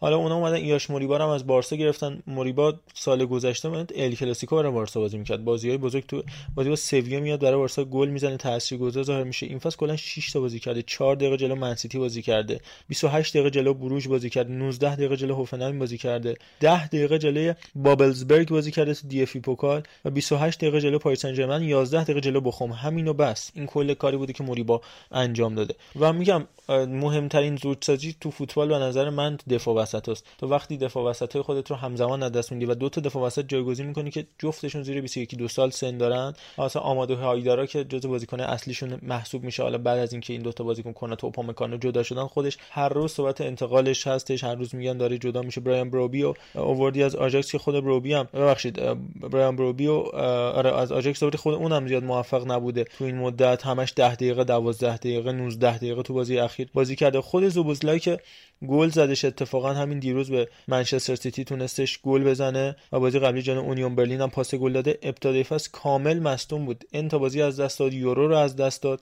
برای مجارستان تو یورو غایب بودش و همه همین اتفاق باعث میشه که این استیبیلیتی و پایداری تیم هی عقب بیفته و زمان بیشتر لازم میشه یعنی تا میاد تیم جا بیفته هی مصدوم میده و روش عوض شده نگرش عوض شده کامل. نه که عوض شده دارم میگم این از تیم از زمانی که اومده به بوندسلیگا یعنی 5 سالی که توی مدت داشته همش با آدمای مختلف داشته توی یه راه توی یه ریل حرکت می‌کرده. ولی کاملا متحول شده و خب طبیعتا این انقلاب با یا باید مربی عوض شه یا باید بازیکن عوض شه. وقتی هر دوی اینها یعنی اسکلت اصلی تیم کاپیتان تیم دفاع وسطای اصلی تیم تغییر پیدا می‌کنه. مربی هم میاد کامل یه فلسفه جدیدی میاره. طبیعتا یا باید خیلی صبور باشی یا همین کاری که الان کردن رو باید انجام بدن. در نهایت به اینو می‌خوام اینجوری حرفام راجع به می‌خوام ببندم. حالا علیرضا سهیل هم کامنتیاشن اضافه بکنن. اگر نه که دیگه کم کم داریم به پایان اپیزود می‌رسیم. یکی دو تا بحث کوتاه دیگه داریم و بعدم خدافظی بکنیم. آخرم به این می‌رسن که برن آخیم بایرلورتسر رو بیارن. کسی که مربی 54 ساله‌ای که خودش توی سه تا مقطع اومده به عنوان caretaker توی لایپزیگ کار کرده به عنوان مربی اصلی کار کرده و توی این مدت هم کل باشگاه کوچیک مثل کوچیک به نسبه که الان شده غول فوتبال آلمان ماینز سرمربیگری کرده و دوران بازیش بازیکن همین گرویتر فورت بوده که هفتا همین چند وقت اخیر خوردن از بایر لورکوزن. من دیگه صحبتی راجع به لایپزیگ نه نکته که بین صحبتات خیلی جالب بود من آرزو ولی فکر کنم ناگلزمن خورده کار رو سخت کرده واسه هم مربی که بعدش میاد یعنی عمل خوب یعنی اصلا نتیجه گیری رو بذاریم کنار. واقعا تیم خوشگل بازی می‌کرد. تیم با تراوت زیاد و بازیکنهای خوبی که توی این تیم رشد کردن و یه خورده کار رو سخت می‌کنه واسه مربیایی که بعد این میان. حالا اون بودین که این حالا تیدیش مامانیه ناناس یه خورده فلان. یه بحث این بازیکنایی هم که جدا شدن یه بحث دیگه است. ولی من احساس می‌کنم یه خورده این رفتنه از سمت خود این مربی بود. یعنی به نظرم باشگاه لایپزیگ تو این سالهایی که تأسیس شده روندش روندی بوده که این تعامله با کادر فنیش بوده و خیلی موقع شرایط رو میسنجیدن و یه برآورد می‌گرفتن که مربیمون چیکار کرده. قطعا این شرایط تو ذهنشون بوده که آقا این تا بازیکن جدا شدن و کسایی که حالا یا تونستیم جذب کنیم یا نتونستیم جذب کنیم. تونستن عملکرد روش باشن یا نتونستن. من فکر کنم یه خورده خود یعنی خودش خورده سخت بود براش که توی این شرایط کار کنه و انگار اشلی خورده اشل بزرگی بود براش بعد عملکرد عجیب غریب خوبی که ناگلزمن داشت. فکر یعنی اصلا تو باشگاه بوده باشیم. همچین نظری دارم. حالا اگه هم نظری داره بگه من ببین علی رضا یک نکته وجود داره در مورد کلیت باشگاه های دنیا. به عنوان مثال بارسلونا آجاکس نمونه های بارز این باشگاه هستن که تو به عنوان مثال نمی‌تونی بری توی بارسلونا مثلا لانگ بال بازی کنی. نمی‌تونی بری توی آژاکس کوی کانتر بازی کنی. میخندن بهت خب؟ چرا که یک فلسفه یک ژنی توی این باشگاه از روز اول بوده که نباید ببین نباید این نباید دوبار گفتم که تأکیدی باشه. نباید عوض بشه. بعضی باشگاه هستن که هر مربی اومد بر اساس میل خودش. مثل چلسی مثلا حالا یه بار توخل میاد اینجوری هجومی یه بار مورینیو میاد حالا سیستم دفاعی قوی. خب بعضی باشگاه اینجوری ولی میگم لایپزیگ هم با توجه به اون راندمانی که روزهای اول با رالف رانگنیک داشت و بعدش حالا دو تا مربی بعدی که اومدن. به این پروسش اینجوریه که بیشتر از اینکه فوتبال نتیجه گرایی داشته باشن تو اون چی میگن پروسه ای که داری باید توی مسیر درست قرار بگیره. اصلا اولا که عمق squad لایپزیگ اصلا کم نیست. چقدر بازیکنهای غنی چقدر بازیکنهای با کیفیتی داره. الان اصلا اسم دنی اولمو رو نیومد. اسم کنراد لایمر و آنخلینیو و نمی‌دونم کوین کمپل و امیل فورسبرگ. این اصلا تایلر آدامز که پست خیلی مورد علاقه خودم با 20 سال سن. همیشه هم ورش میدارم. یا حتی کریستوفر انکونکوی که بوندسلیگا رو شخم زده به تیم ملی رسید.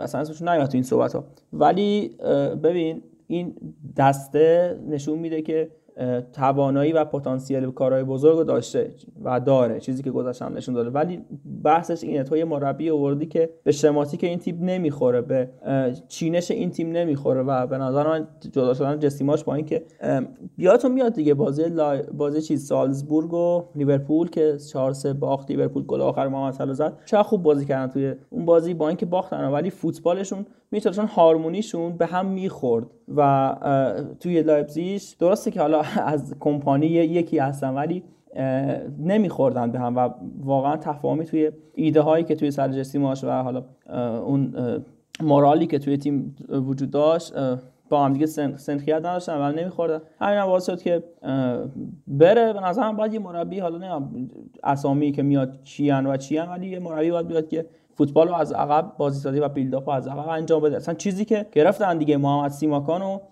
یوسکو گواردیول اصلا مستاق همینن. دو تا مدافع بازی ساز دو تا مدافع با قابلیت بازی توی جناحی. اصلا گواردیول دفاع چپ هم می‌تونه بازی کنه. ببین شما یعنی فوتبال رو می‌خوان فوت... نمی‌خوان نتیجه براشون تعیین کننده باشه. می‌خوان در راستای فوتبال درست و بالا اومدنی که حالا به صورت چی میگن پلکانی دارن نتیجه رو هم بگیرن. و این دوتا معیار تا فاکتور باید با هم باشن. دیگه خیلی ادامهش نمیدم امیدوارم که صحبت خوبی بود دیگه. حالا لایپزیگ تیم باحالیه. چرا خوب بشه دیگه. اگه طرفدار چیزی هم داره که ان لذت برده بشه با ذکر اینکه چند دقیقه 6 دقیقه از بازی بارسا شروع شده آقا حکیمی بله. تقدیم شما. حواسم هست.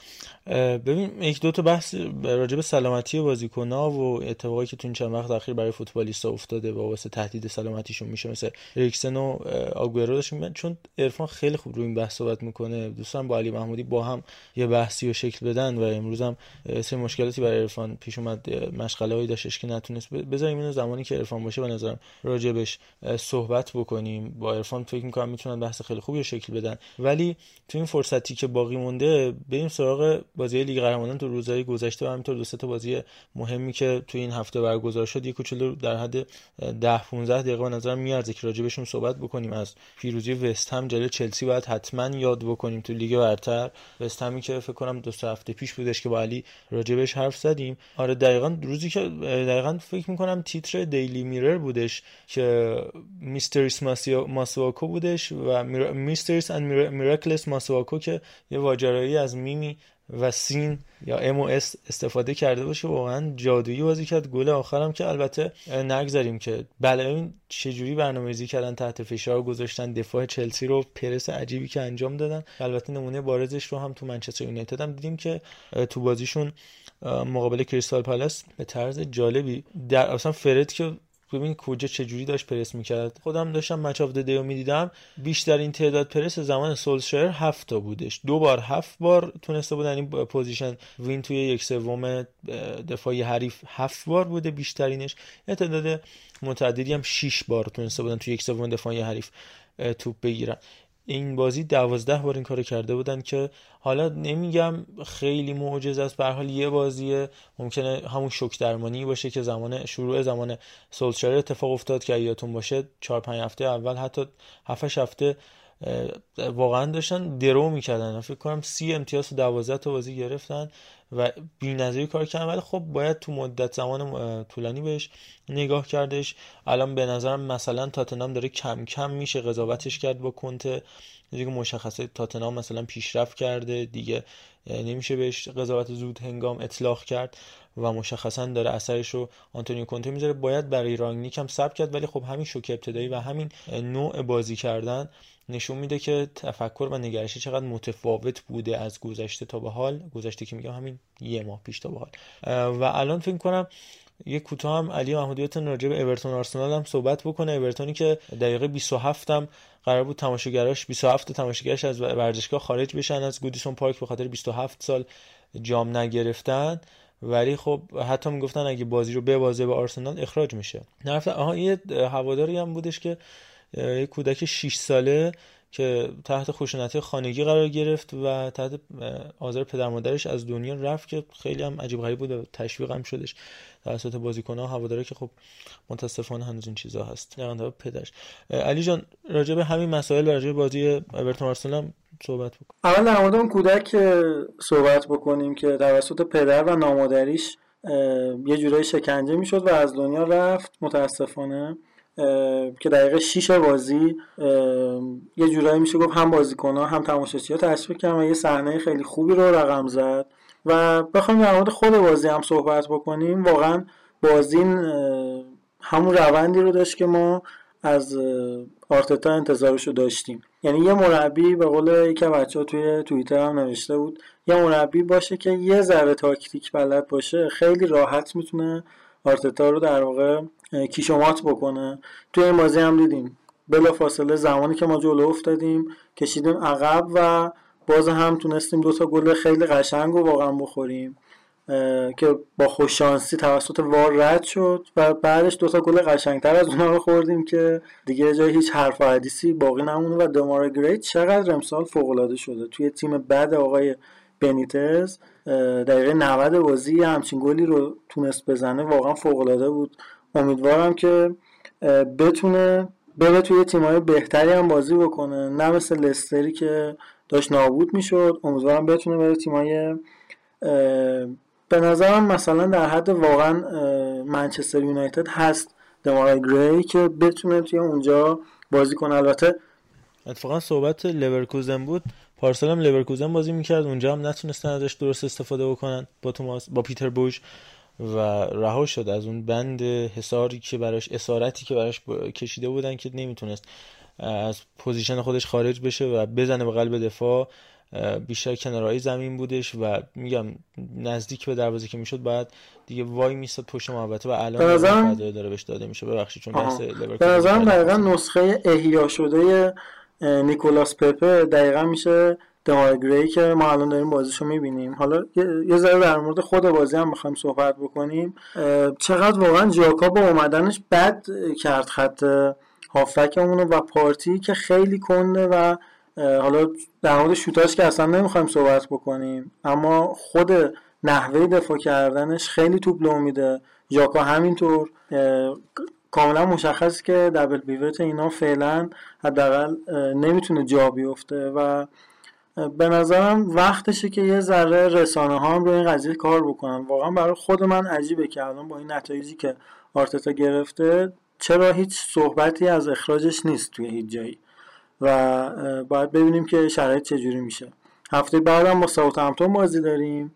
اگه یادتون هم باشه ما دقیقا بعد از بازی با ساوت همتون بود که امری اخراج شد. امیدوارم این اتفاق برای آرتتا هم زودتر بیفته. بله بله. اتفاقا ساوت همتون هم آقای ویلی کابایرو رو گرفته که همیشه کابوس حریف هم بوده.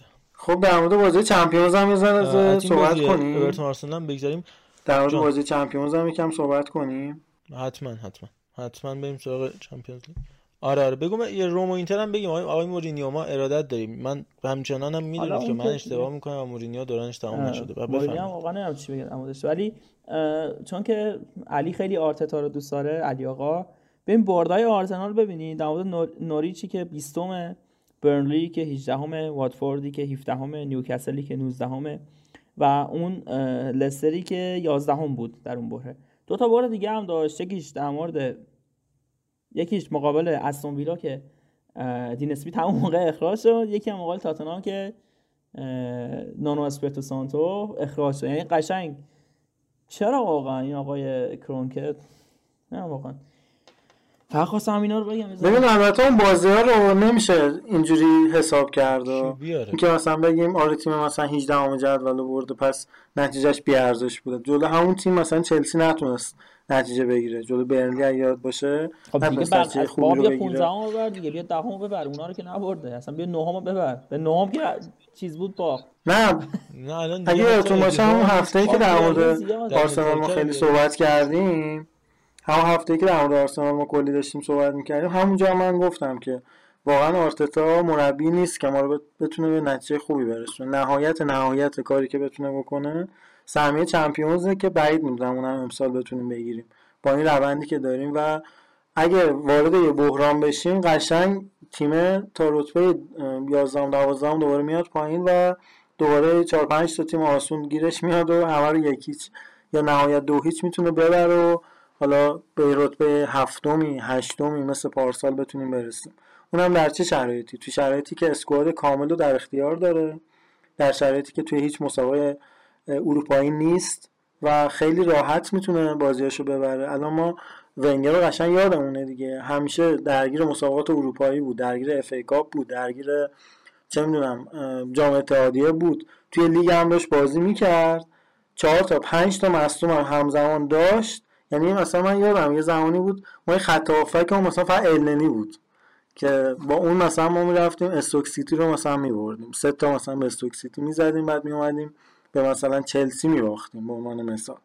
اما الان واقعا توی شرایط خیلی خوبیه بخواد نتیجه بگیره و اگه الان نتونه نتیجه بگیره وای به حال روزی که بخواد توی مسابقات اروپایی هم باشه. واقعا بر خودم سواله که تا آخر این فصل بهش فرصت میدن یا همین این فصل دکمه top six ش رو می‌زنن؟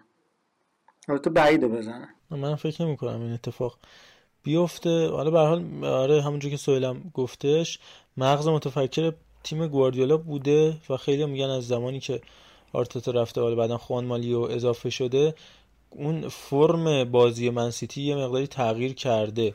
این تحت تاثیر حضور آرتتا بوده ولی به حال چیزی که داریم می‌بینیم به صورت فردی و منفرد نتونسته اونچنان موفق آخه من اینو مقصر آرتتا نمی‌دونم حالا نمی‌خوام ادامه بدیم ولی اینو من مقصرش خود آرتتا نمی‌دونم. اینو من به جاه طلبی مالکان باشگاه نسبت میدم که کسی که هیچ تجربه رو نداشته اومدن رو نیمکت تیم گذاشتن و حالا حاضر نیستن اشتباهشون رو قبول کنن. علیرغم این همه جوانگرایی و خرجایی که برای تیم انجام داده بازم نمی‌تونه نتیجه بگیره خب طبیعتا شاید در حد این تیم نیست دیگه. دیگه چجوری باید خودش بگیره؟ حالا به نظرم بگذاریم از این علی آخر صحبتی زد ما ببخشید دیگه اومدم تو بحث خیلی هم دیر شد ولی دوستان این سال ازش بپرسم که تو به عنوان کسی که آرسنالی هستی اصلا فکر می‌کنی الان؟ چون خیلی از صحبتات من دیدم مثلا تو اپیزودایی که بودی راجع به آرسنال صحبت کردی حول محور کادر فنی و فلان و بحث فنی بوده. واقعا فکر می‌کنی الان هست مثلا مربی که بیاد تو همین شرایط تو همین ساختار باشگاه و بتونه آرسنال موفق کنه؟ یعنی به نظرت با این شرایط و ساختار میشه قطعا هستش. الان تنهاگ آخر فصل آزاد میشه. آره پیولی. ببین من نمی‌دونم. احساس می‌کنم آرسنال شوخی بوده. خودم اصلا انگار دنبال موفقیت نیستن دیگه تو سران نه آقا تنهاگ الان بیاره همه الان بیاره. بردامون شروع میشه. من بهتون اینو قول میدم.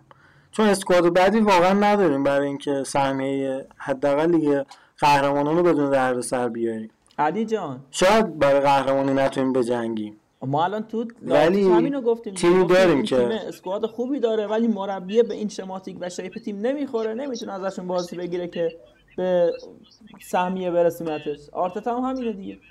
آخه سویل خب من همینو دارم میگم. مخالفتی باید ندارم. دیگه. آقا مثلا تو بازیکنات چه هدفی دارن؟ ساختار باشگاه چه هدفی دارن؟ خب هدفمندی کرونکه چیه؟ هدف هوادار چی می‌خواد؟ باشگاه شرط آرسنال دیگه واقعا خسته کننده شده واسه هوادار به نظرم و به نظرم کاملا تضاد داره. با خواسته هوادار از جام خواسته طلایی سران باشگاه کاملا متفاوته. به نظرم تا زمانی که هدف باش میگم تا وقتی که این آدم بالا سر باشگاه کافی آقا بس طولانی یک ساعت شد من میگم راجع به سری ها باید هفته آینده صحبت کنیم مفصل با ارادت با آقای مورینیو بهترین مربی تاریخ بشریت که دی از پس بولونیا و دوستاش هم بر نمیاد. هنوز می‌دونید که خیلی مربی خوبیه و بی‌نظیر داره کار می‌کنه. نتیجه استثنایی که داره در رو می‌گیره و ببخشید تو رو خدا ما اگر یه موقع حرف می‌زنیم با آقای مورینیو که یه مربی فوق العاده است الان با نتایج بی تکرارش داره. تاریخ روم رو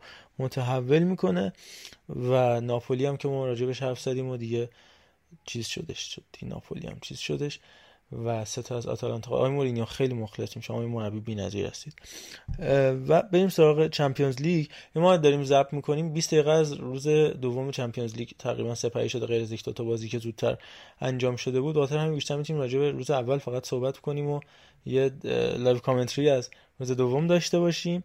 ولی فکر می‌کنم مهمترین بازی ها توی گروه پورتو میلان لیورپول و اتلتیکو مادرید بود. بقیه گروه که تکلیفش تقریبا مشخص بود اینکه آژاکس و لیورپول گروه های خودشون رو به تمسخر گرفتن بحث متفاوتیه و اینکه مسی هم چرا اینقدر کاملا زیر و روئه توی لیگ قهرمانان و لیگ یک. خیلی جالبه. رئال هم که همونجوری که توقعش رو داشتیم کاملا اقتصادی بازی که با دو تا شوت استثنایی مخصوصا شوت آسنسیو کار در آورد جلو اینتر.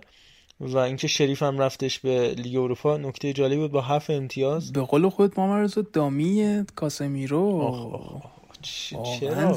چرا اینقدر باهوشی؟ چجوری به مغزش رسید که اون توپو ول بکنه؟ این کاملا فرصت براش مهیا بود. جلوش هم حداقل 5 متر خالی بود که بیاد خودش استوب کنه یه شوت هم بزنه. قبلا هم سابقه گلزن فکر کنم جلو سویا بودش پارسال. یه شوت خوبم زد به سویا گل شد. ولی اصلا استثنایی سمت چپشون نگاه کرد. با یه چرخش ده درجه سر توپ رو رها کرد و کروس که رحم نمی‌کنی. و بعدم که شوت آسنسیو که واقعا اصلا ببین نوع شوت که خورد به این ور تیر خورد به اون ور تیر بعد خورد به ته تور دور تا دور تور و قشنگ بوسه زد این توپه. یه حس فوق العاده بود. حداقل برای هوادارای رئال مادرید. اما بریم سراغ گروه B. بعد می‌تونیم راجع به اون فعلا صحبت بکنیم تا اپیزود بعدی حالا ببینیم لیگ قهرمانان چه اتفاقاتی براش میفته روزی که تارمی و دوستاش یه کاری کردن که اتلتیکو به خودش بیاد و آنتوان گریزمنی که چهار تا گل تو لیگ قهرمانان زده. با اون پاس گل استثنایی اونورم که مسی کلا 5 تا زده 9 تا گل این دو نفر زدن. بارسا دو گل زده در لیگ قهرمانان امسال. سویل از بازی میلان لیورپول و شرایطش بگو. یه خب جمع‌بندی ببین داشته باشیم و دیگه وقت. قبل از اینکه شروع بشه آقای یوگن کلوب که رسما گفت آقا من تیم سوم بازی میدم دوم بازی میدم.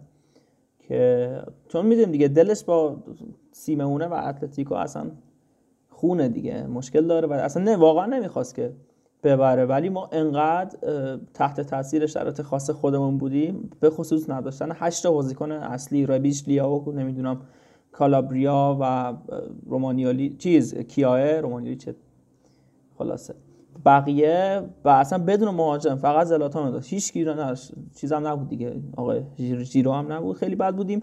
و یک نمی‌دونم قبل ضبط که با خود صحبت می‌کردم دیگه یک سری اشتباهات سریالی فردی که داره تبدیل به یک اپیدمی و نمی‌دونم دیگه چه تیمی میشه که ما هر بازی باید اشتباه فردی داشته باشیم از بازی چم هزار تا بازی یادمه که حالا این تهش هم که در مقابل لیورپول گل اول که آقای رومنگولی به قول اون گزارشگر عزیزمون چطور rebound نکردی اینو؟ و گل دوم که دیگه نه واقعا رومنگولی رومنگولی چی بودیم می‌گفت من این داریم آخه من نمی‌دونم ولش جونم آقای لوچسکو. و و چیز بود دیگه ما به واقعا این اصلا ما به خودمون باختیم خیلی درسته ولی باید کردیت داد به اون مورتون و آقای چیه دفاع وسطشون؟ چی؟ فیلیپس؟ ناتان همچین چیزی فیلیپس که خیلی قشنگ یعنی واقعا ناتان آره فلیپس جفتشون واقعا بهترین های تیمشون بودن با اینکه حالا گلا رو آرگی و سلا زدن.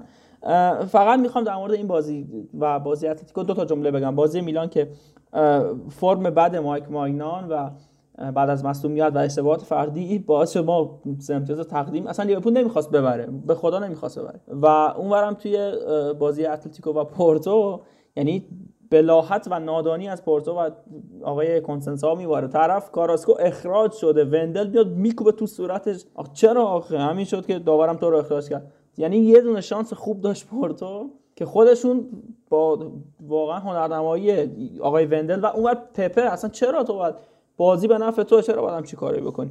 من فقط اینو بگم که آقا چیه مد شده؟ هر وقت این تیمه از هر جا هر تیمی ها حالا میلان تو این دو سال بیشتر از Champions League و لیگ اروپا و چی و چی میره به اولمپیاکوس و فلان و اینا می‌بازه. حالا الان هم اینجا out شد دیگه تو لیگ اروپا. نرفت آقا عالی شد دیگه. الان با تمرکز میریم روی لیگ خود. مزخرفات چیه؟ خب برای چی پس شرکت می‌کنی؟ شرکت می‌کنی که out چی که با تمرکز بری رو سریا هر دفعه این تیم اوت میشه میان میگن آقا خیلی خوب شد دیگه تمرکزمون رو لیگ بالاتر میشه. نزنید این حرف. اینو بذار هفته بعدی بحث کنیم چون وقت نیست. ولی این صحبت مفصلی میطلبه. منم نمی‌خوای خب نرو آره. لیگ قهرمانان این آخه جواب میری. ببازی که بگی آقا تمرکز بذاریم. نه آخه آقا اگه می می فلسفه تیم است دیگه. تو الان بارسا میگی چرا صعود کنه؟ من میام وسط حرف انباره چرا میگی بارسا صعود کنه؟ به خاطر اون بردنه. حالا پول یه بحثه. پول خب دیگه. فوتبال بازی می‌کنی ببرید تو کوچه‌تون هم بازی می‌کنی ببری. خب برای اینکه سر پا بمونه پول دیگه. بله پول که خیلی موثره. الان هم بیس ما هر. کاری پوله. ولی ولی بیا به چیزم بیا به یوفا هم واقعا چیز کنیم دیگه. دو, سه تا اشتباه 100 درصد با وجود وی آر هی حالا میگن وی آر خوبه. خدا وکیل نه از جانب طرف میلان. خودتون بری ببینید. آقا بله. خود که اصلا فوتبال رو زیرو رو می‌کنیم. برو, برو ببین. آقای جونی چاکت چی واقعا چه جوری بازی رفت مقابل کدوم پورتو و بازی مقابل اتلتیکو. چهار امتیاز مستقیم از میلان در آوردن دیگه. اون پنالتی و گل دوم چیز گل دو- گل اول اتلتیکو که اصلا اولی خطای هندشون بود دومی اصلا پنالتی بله، نبود. بله. قبلش پنالتی لماره. یعنی هند پن... هند لماره. بازی مقابل پورتو که. خطای 100 درصد روی بناسه با. وجود وی آر بزن نزد. نزد. خیلی خوب.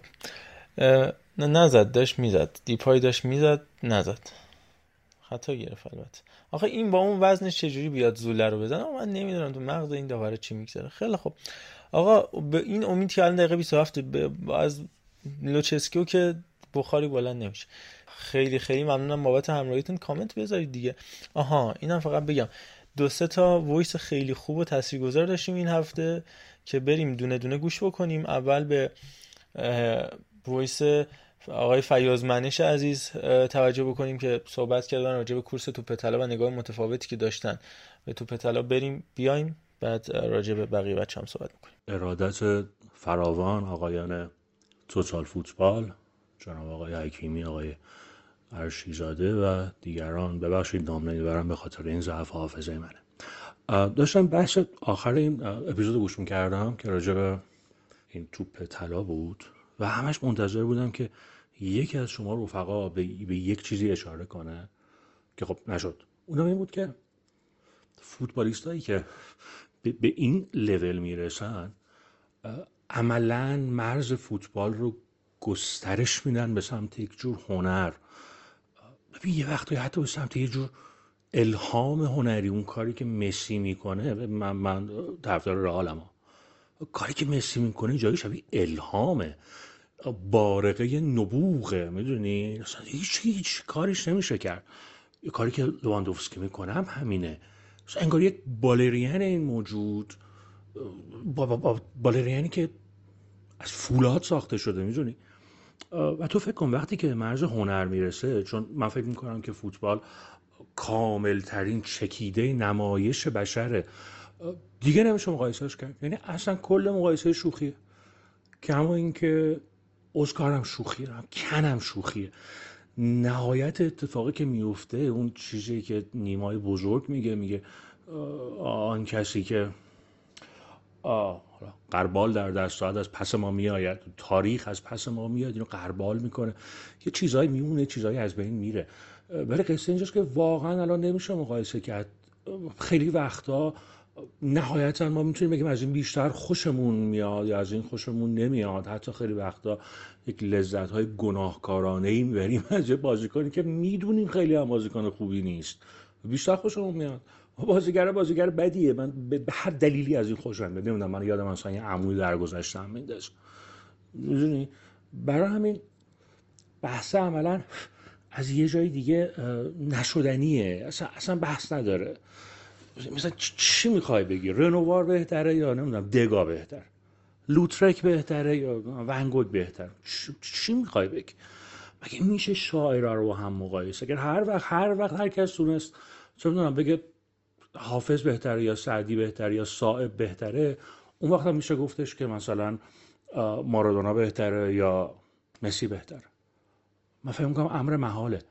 چیزی که هست اینه که شما رفقا حالا من امثال من ما این بخت رو داشتیم که از این نبوغ لذت ببریم. ما شاخک های دریافت این نبوغ رو داریم. و همین کفایت می‌کنه دیگه. این گروه پدر فرانس فوتبال رو نمی‌دونم. بالونجوق و همه این قصه ها ته تهش اون لحظه است دیگه همون لحظه که آقای ارشیزاده سرش رو میکوبه به دیوار. من واقعا سرمو کوبیدم به دیوار وقتی جام 86 ماردونا شروع کورس باورم نمی‌شد. و نشسته بودم وسط مثلا دایه های بزرگتر که همه طرفدار انگلیس بودن. اصلا لعنت به چیکار داری می‌کنی؟ این چیه این؟ برای همین بحث از اولش اصلا بیمورد دیگه می‌دونی؟ میشه با مزه هم هستا میشه تا عبد سر و کله زد و به چیزایی رسید و نرسید. ولی این همه آرتیستن. آرتیست هم نمیشه مقایسه کرد. در نهایت شما به عنوان متخصصین این کار می‌تونید یک ارزش گذاری های فنی بکنید. همین. باز هم نمی‌تونید در مجموع هیچ کس نمی‌تونه بگه کی اوله کی دوم. چون اصلا اول دوم نداره اصلا سکو نداره این بازی. تو این لول دیگه سکو نداره. و مخلص. خیلی خیلی تشکر دوباره از این برنامهتون. من من من هر بار میگم که با هر کسی توی مملکت یک قدم داره برمیداره برای اینکه فرهنگ و سواد این مردم یه پله یه قدم. من سواد من یکم بیشتر شد عالیه دیگه. اونم مثلا رایگان تو این وضع بد اقتصادی و وضع بد. بگذاریم. برقرار باشید رفقا. برقرار باشید. خیلی جالب بود حالا نگرش که داشتن. حالا از طرفی یه سری انتقادهایی هم هست به این نگاه که حالا میشه راجبش صحبت کرد. سهیل فکر کنم این نظری داشتی خودت راجع به این نوع نگاه. نه من خیلی خوشم اومد خیلی قشنگ بود. ولی میگم که حالا اگه آقای فیاضبانش باز منو به یه چیزی متهم نکنه با عرض ارادت میگم که خب این صحبت خیلی قشنگه خیلی واقعا قشنگه. هیچ کلمه دیگه نمی‌تونم بگم. ولی در نهایت همه اینها برای همه مثال هایی که ایشون زد ما باز هم جوایز داریم. اگه سینما باشه خب کن داریم. نقل طلایی داریم. گلدن گلاب داریم. اگه موسیقی باشه اونو داریم. اگه اسکار داریم. یعنی در نهایت همشون باز هم یک هرمی داریم که یک نفر در رأس قرار می‌گیره. یه نفر داریم که میره بهترین میشه.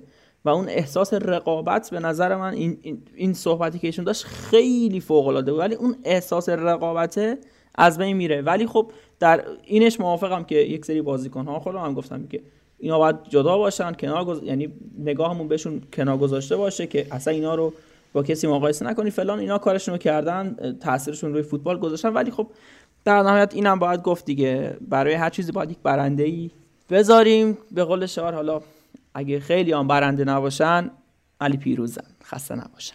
بله. زنده باشید. شخص در اجتماع مثل فرد در جامعه است. این هم نظر من بعد هم بریم با حمید سیاوشی عزیز همراه بشیم که راجب بحثمون در مورد توپ طلا و همینطور منچستر یونایتد صحبت کرده. وایس حمید عزیز رو بشنویم. سلام دوستان روزتون بخیر. ممنون بابت اپیزود خیلی خوبی که داشتین. بحثای خیلی خوبی مطرح شد به خصوص درباره توپ طلا و باشگاه منچستر یونایتد که اومدن رانگنیک و تحلیل هایی که دوستان داشتن خیلی عالی بودش. من می‌خواستم خیلی کوتاه راجع به منچستر یونایتد و توپ طلا صحبت کنم. من خیلی خوشبینم به اومدن رانگنیک به منچستر یونایتد به عنوان یکی از طرفدار قدیمی این تیم. واقعا دوست دارم که این تیم به روزهای اوجش برگرده. ولی پیش بینی که من دارم با توجه به اینکه منچستر خیلی بازیکنهای خوبی داره از نظر مهره خیلی بازیکن داره. بازیکنهای با کیفیتی هستش. اومدن رونالدو هم خب از نظر یه مقدار کیفیت بازیکنان و یه مقدار از نظر رسانه‌ای هم به این تیم کمک کرده. ولی خب چیزی که مشخص اینه که این تیم نیاز به زمان داره. یعنی ما نمی‌تونیم الان بگیم خب منچستر یونایتد این فصل دیگه خیلی تیم فوق العاده ای میشه. نه. ببینید الان امتیازهای زیادی تیم از دست داده توی لیگ و ما تنها امیدی که می‌تونیم داشته باشیم اینه که جزء تاپ فور باشیم که کار خیلی سختی الان آرسنال تا حدودی و حتی تاتنهامی که با کنته الان داره نتیجه خوبی می‌گیره. وست هم, هم که نشون داده که چه تیم خوبیه. هم لیورپول رو برده هم چلسی رو برده. و اگه همین روند رو بتونه ادامه بده می‌تونه جزء تاپ فور باشه. ولی خب بازم ما امیدواریم که بتونیم سهمیه چهارم رو بگیریم. و به خصوص توی لیگ قهرمانان فصل قبل چلسی همچین وضعیتی داشت با لمپارد. دقیقا من یاد چلسی پارسال میافتم که لمپارد برکنار شد و توخل اومد با یه برنامه و سیستم خیلی خوب تونست تو لیگ قهرمانان نتیجه بگیره. چرا که نه ما هم می‌تونیم امسال تو لیگ قهرمانان به, جا به جام برسیم. حالا اگر هم نشد احتمالا جز چهار تا تیم می‌تونه بره منچستر. من پیش بینیم اینه که اگه منچستر بتونه تمرکزش رو لیگ قهرمانان بذاره می‌تونه نتیجه خوبی بگیره. در مورد توپ طلا هم خب به حال این یه چیز سلیقه‌ایه و هیچ کس هم نمی‌تونه بگه نظر کی درسته نظر کی غلطه. خب این یه طبیعتا توپ طلا هم بر اساس سلیقه انتخاب میشه دیگه رأیی که میدن. ولی خب مسی حالا هر دو حالتش هم توپ طلا گرفته. حالا یه زمانی بوده که افتخارات تیمی زیاد داشته توپ طلا گرفته و یه زمانی بوده که مثل این فصل یه خورده معقول بوده. مثلا حالی رقابت تنگی بوده. به هر حال حرف و حدیث زیاده. ببینید اون سالی که مثلا سال 2010 مسی افتخارات تیمیش کمتر از ژاوی اینیستا بود. ولی توپ طلا رو مسی برد. خب یه سری ها می‌گفتن چرا ژاوی اینیستا نبردن؟ به خاطر اینکه قهرمان جام جهانی شدن یا 2012 همون ژاوی و اینیستا قهرمان یورو شد ولی مسی فقط با بارسلونا یه جام حذفی برد. خب به هر حال میگم این حرف و حدیث ها همیشه هستش. دیگه حالا نمی‌خوام بیشتر از این صحبت کنم طولانی بشه. ممنون ازتون. انشالله که همیشه پایدار و موفق باشید. دمت گرم. همین جان بابت وایس و صحبت جالب و قشنگی که داشتی خیلی خیلی لطف کردی. و حالا من آقای فیاض منش هم با توجه به صحبت خیلی جالب داشتن ان حالا بتونیم هفته بعد تو خود اپیزودم باشون صحبت بکنیم و یه مناظره هم می‌تونیم داشته باشیم و حرف بزنیم با هم دیگه خب چون نگاه جالبی دارن به فوتبال. و در انتها با علیرضا یزدیانی هم همراه بشیم راجع به رانگنیک برامون صحبت کرده و نظرات خودش رو هم داده. اینجور بحث خیلی به درد ما می‌خوره. حتما اینجوری برای ما voice بفرستید یا حالا دوست ندارید دیگه برامون کامنت بذارید تو Castbox اگه سختتونه. بریم با علیرضا یزدیانی راجع به رانگنیک بشنویم. خب درود و سلام خدمت تمامی همین دوستان عزیز همراهان گرامی توتال فوتبال. خیلی خوشحالم که امروز در خدمت شما هستم. من علیرضا یزدیانی و اینجا استودیو توتال فوتبال و همراه شما هستیم با یه پرونده ویژه دیگه به معرفی شخصیت خواهیم پرداخت که بعد از 1086 روز از اولین باری که اولاگونا سوسشر بر روی نیمکت شیاطین سرخ نشست حالا قرار هست که یک دوران جدیدی رو در باشگاه منچستر یونایتد رقم بزنه و حالا ببینیم که بعد از شخصیت های بزرگی مثل فنخال، خوزه مورینیو، دیوید مویس و بعدها اولگوناس روزشر و این سه بازی مایکل کریک حالا چه دورانی رو ما با راف راگنیک آلمانی پروفسور فوتبال مدرن اروپا و آلمان خواهیم داشت و ببینیم که می‌تونه منچستر رو به اون چیزی که واقعا لایقشه و دوران خوب سر الکس فرگوسن برسونه یا خیر. پس ما همراه باشید.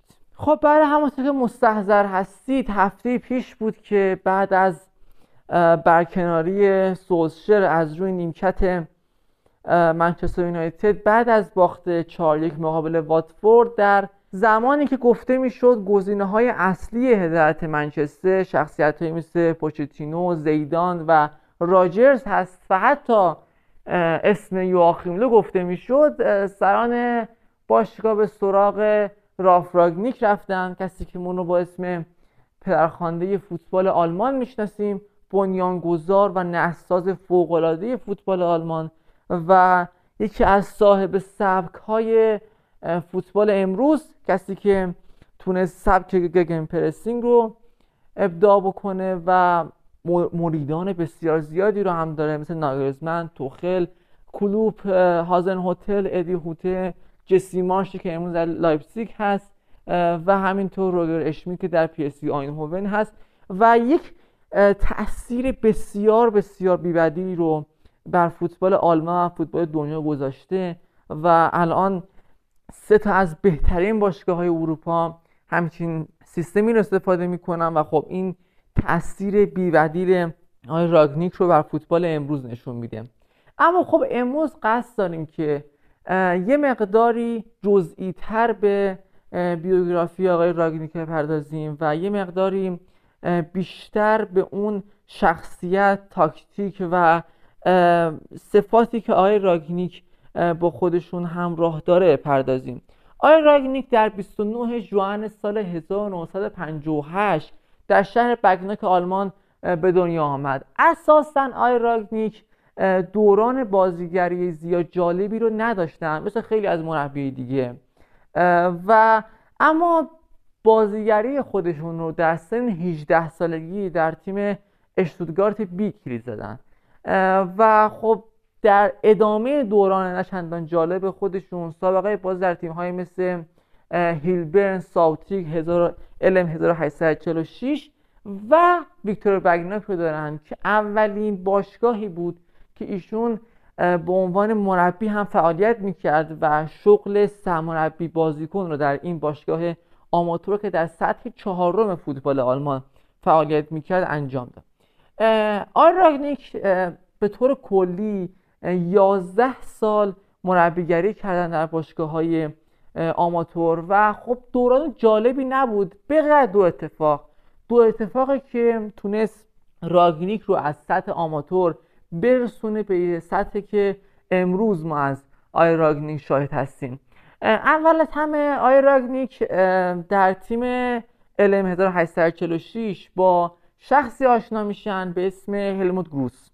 هلموت گروس کسی هستش که به عنوان آنالیزور آماتور آلمانی ما ایشون رو می‌شناسیم و میاد واسه آقای راگنیک بازی های آسمیلان تحت هدایت آرگوستاکی رو میاره و میگه انقدر آقای راگنیک اون بازی ها رو دیده و به بحث و تحقیق در مورد نوع بازی میلان آرگوستاکی پرداخته که اون دستگاه پخش کننده ویدیو کلا خراب شده و اون ویدیو هم از بین رفته.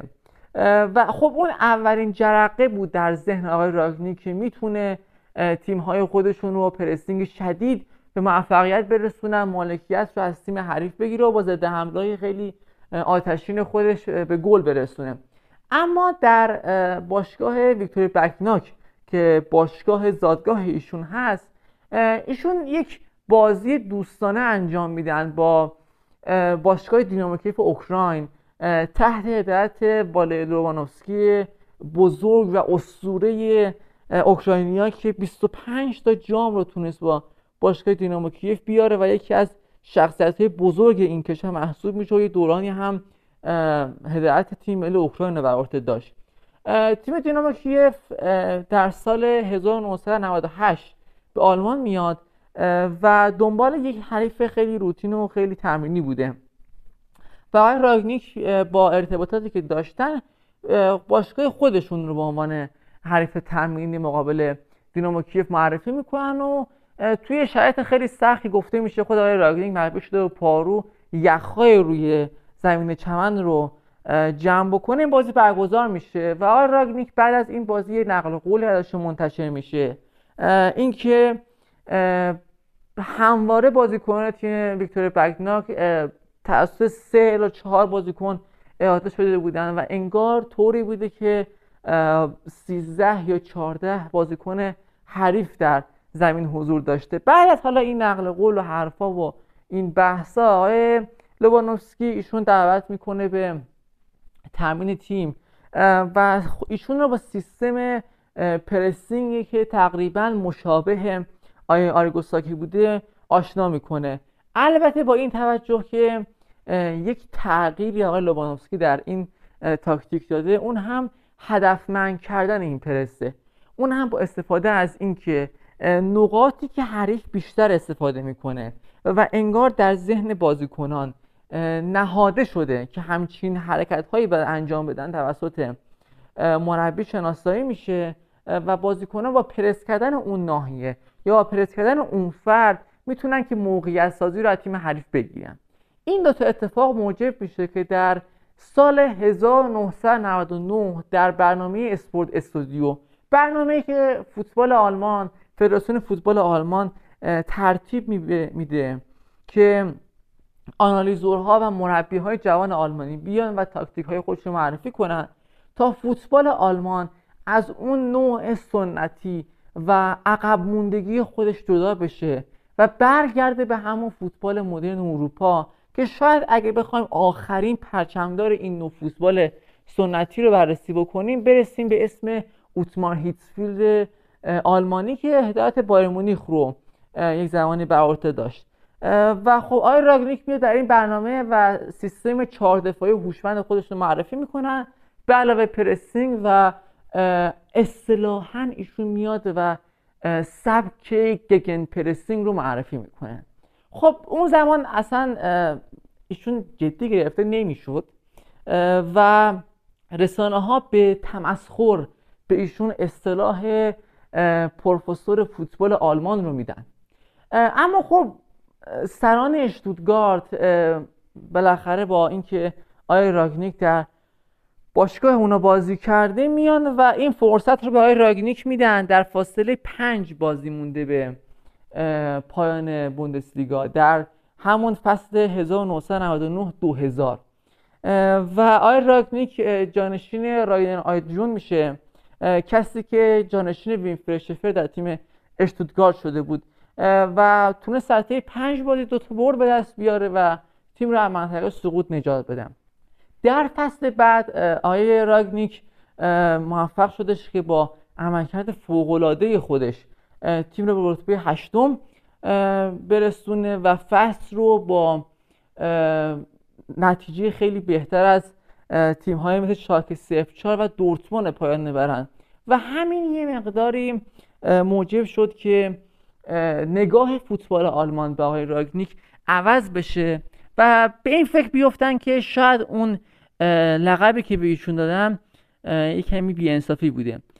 اما به خاطر حالا ارتباطاتی که بین باشگاه و آقای راگنیک خراب میشه آقای راگنیک فصل سختی رو در فصل بعدی سپری می‌کنن و با وجود اینکه تیم رو میرسونن به یک هشتم نهایی جام یوفا و نیمه نهایی جام حذفی به دلیل اینکه در به سلام.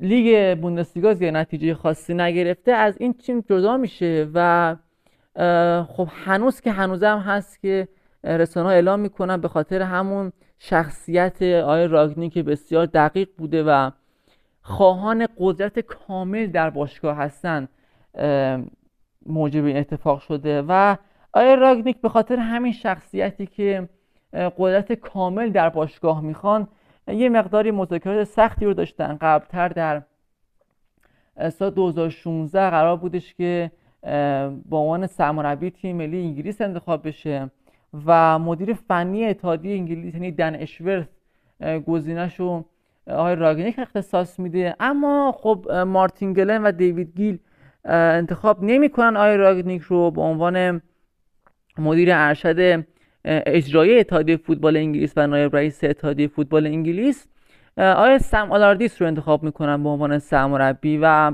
زیاد نتیجه جالبی رو نمی‌گیرند. بعدتر به عنوان جانشین فرانک لمپارت مطرح میشه که آیه آبراموویچ قبول نمی‌کنه. اما خب توماس توخلی میارن که شاگرد خود آقای راگنیک بوده و اصلا قرار نبوده که توماس توخل مربی بشه. و به خاطر مسئولیتی که پیش میاد در کافه در اشتوتگارت ایشون شروع به فعالیت می‌کنه و آقای راگنیک ایشون رو به عنوان سرمربی تیم زیر 15 ساله های ال 1846 انتخاب می‌کنه و آقای راگنی آقای توخل راهی رو به خودش می‌بینه که میرسونه به قهرمان لیگ قهرمان اروپا در فصل گذشته با چلسی. و خب بعدتر با تاتنهام می‌خواست مذاکره بکنه در همین فصل.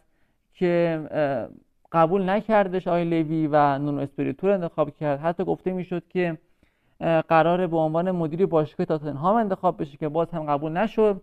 و داستان چرخید و چرخید و چرخید که امروز ما اون رو به عنوان سرمربی باشگاه یونایتد می‌شناسیم. قرار هست که در 6 ماه با حقوق 10 میلیون پوند فعالیت بکنه و بعد از اون دو سال به عنوان مشاور مدیر باشگاه با حقوق 15 میلیون پوند فعالیت می‌کنه و حالا دیگر ببینیم که در پایان فصل واسه راگنیک جانشین میارن یا آیا راگنیک علاوه مشاور بودن مربی هم خواهد بود.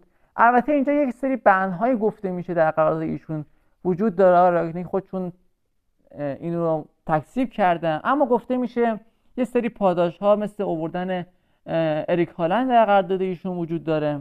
و با توجه به اینکه آقای راگنیک زمانی که مدیر باشگاه سالزبورگ بودن ارتباطات خیلی خوبی رو تونستن بگیرن با پدر آقای با پدر الیک هالند و این رابطه خوب ممکنه که هالند رو از مسیر باشگاهی مثل رئال مادرید یا پاریس سن سوق بده به منچستر یونایتد که اگر این اتفاق بیفته و حتی نتایج جالبی رو منچستر نگیره با آقای راگنیک بالاخره اووردن اریک هالند واقعا یک گام بسیار موثر خواهد بود و بازیکن فوق ای رو بر باشگاه خودش خواهد دید. اما خب بعد از اینکه از تیم اشتوتگارت اخراج میشن در 23 فوریه سال 2002 آیه راگنیک میرن در جولای همون سال هدایت تیم هانوفر 96 رو بر عهده می‌گیرن. و این تیم که در دسته دوم فوتبال انگلیس قرار داره آیا راگنیک در دوران سه ساله خودشون موفق میشه که این تیم رو بعد از 13 سال دوری از بوندسلیگای آلمان به سطح اول فوتبال آلمان برسونه و ثبات این تیم رو به عنوان یک تیم نسبتا متوسط رقم بزنه و منطقه سقوط یه مقدار بالاتر بکشه و دقیقا این همون چیزی بوده که سران باشگاه می‌خواستم.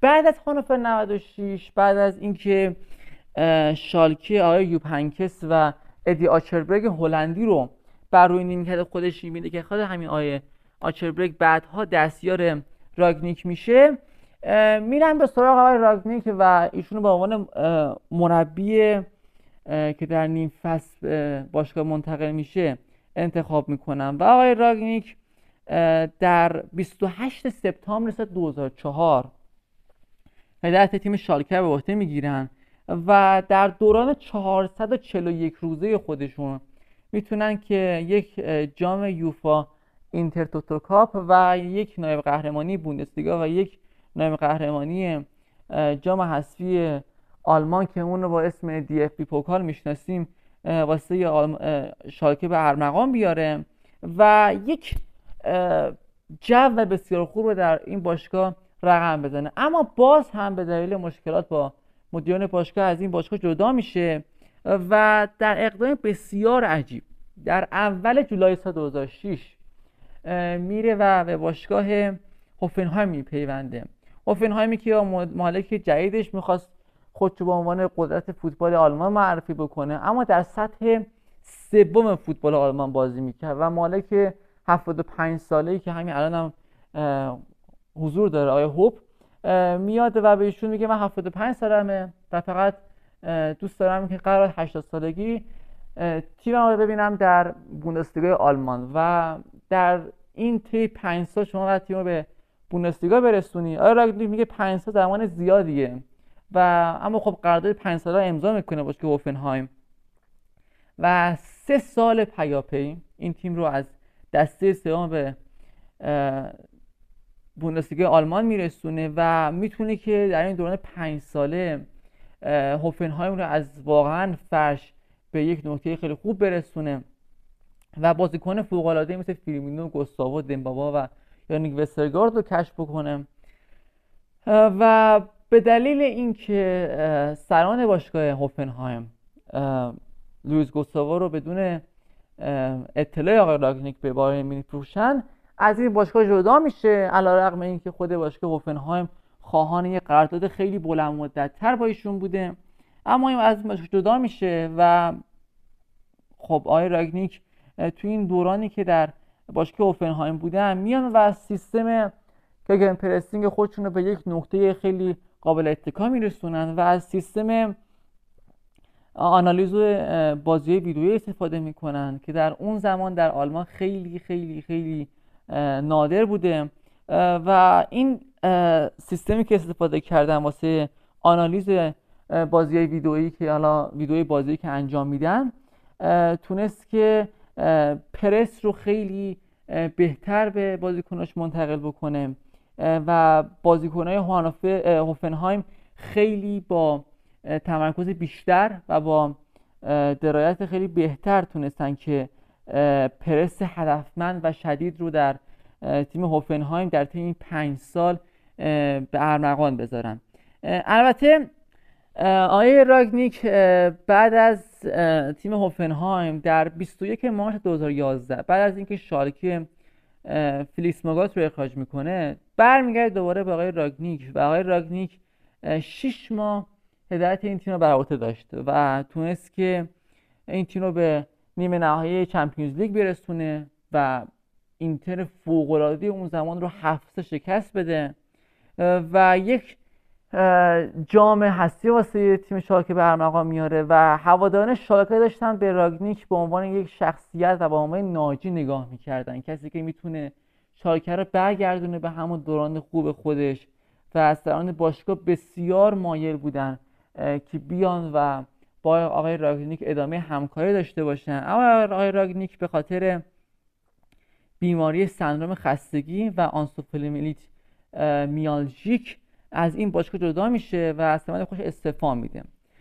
اما در سال 2009 سران شرکت ردبول در طی برنامه ورزشی که خودشون تدوین کردن و قرار شد که بیان و با سرمایه گذاری در باشگاه ورزشی مثل اتومبیل‌رانی مثل موتور سواری و سایر ورزش ها آمدن در سال 2009 دو تا باشگاه رو به اختیار گرفتن.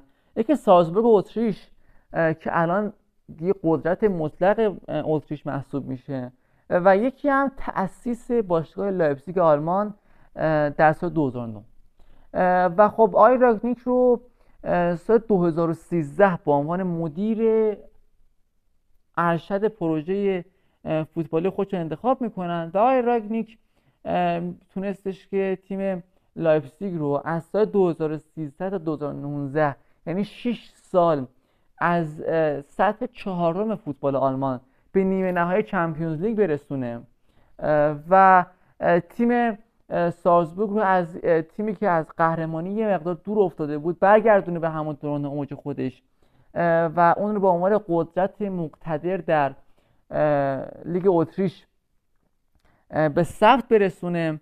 اما آقای راگنیک دو بار هدایت تیم لایپزیگ رو بر عهده می‌گیرن. یکی فصل 2015 2016 و یکی هم سال 2018 2019 که اساسا بحثی که خیلی این روزا باب هستش و بررسی می‌کنن آمار آقای راگنیک همین فصل 2018 2019 هست. آقای راگنیک تو این دوران آمار خیلی فوق العاده رقم می‌زنه و علاوه بر اینکه بازیکن فوق العاده مثل سادیو مانه اریک هالند ارزم به شما یشوا کیمیچ یوسف پولسن تیمو ورنر و بقیه رو کشف می‌کنه می‌تونه که مربیان جدیدی مثل ناگلزمن جسیماش ادی هوته روگر اشمیت رو هم به فوتبال آلمان عرضه بکنه. و خب آقای راگنیک در این دورانی که در تیم لایپزیگ بودن یه بار دیگه هم در سال 2019 20 به عنوان مدیر بخش خارجی تیم لایپزیگ انتخاب میشن. و هنوز که هنوز هست باشگاه لایپزیگ ایشون رو به عنوان مدیر مثلا مشاور مدیر باشگاه انتخاب کرده. حالا رسمی نیست اما آقای راگنیک هنوز که هنوز در امر مدیریت باشگاه لایپزیگ سهیم هست و تونسته که یک نقشه خیلی باز رو واسه آینده باشگاه لایپزیگ رقم بزنه و با یک ذهن باز برن به آینده باشگاه. و اگر شما نگاه بکنید به روند انتخاب سرمربی در تیم لایپزیگ یعنی شما در نظر بگیرید که بعد آقای راگنیک که خوب نتیجه می‌گرفته. اما می‌بینه که شخصیت بزرگی مثل آقای ناگلزمن می‌تونه در تیم لایپزیگ نتیجه بهتری بگیره موفق بشه خودش کنار می‌ذاره آقای ناگلزمن رو میاره بعد آقای ناگلزمن جسی مارش رو میاره حالا نتیجه خیلی جالبی نگرفته و دیشب با توجه اینکه از یونون برلین دو یک باختن احتمالا اخراج بشه. اما خب سمت تاکتیکی و سبک تاکتیکی که هر سه این مربیا دارن گگن پرسینگ و زمانی که شما در یک دوران طولانی و با یک بازیکن ثابت این سبک رو کار بکنید سبکی که در صف اول تاکتیک های مدرن فوتبال آلمان محسوب میشه و همینطور دنیا در روح باشگاه در جسم باشگاه این تاکتیک نهاده میشه و موجب میشه که بازیکنان هر نسلی که میان باز هم با همین کار بکنن و روند تاکتیکی خیلی فوقالعاده و به روی پیشرفتی رو باشگاه داشته باشه. اما از بحث خب این بیوگرافی آقای راگنیک بود که از سال 1998 شروع شد و به سال 2019 ختم شد. اما اگه بخوایم به سبک آقای راگنیک پردازیم یه مقدار جزئی تر و دقیق تر آقای راگنیک خب سبکی که پرس هوشمند و هدفمند خودشون هست سبک گگن پرسینگ سبکی که خود آقای راگنیک معتقده که زمانی که شما نیاز داریم واسه بازپسگیری توپ 8 ثانیه خواهد بود و طلایی ترین time واسه این که شما ضد حمله بزنید 10 ثانیه است. و هر چقدر که شما این time رو از دست بدید تیم حریف شکل دفاعی بهتری می‌گیره. و شما هر چی تلاش کردید واقعا بر باد هوا خواهد رفت.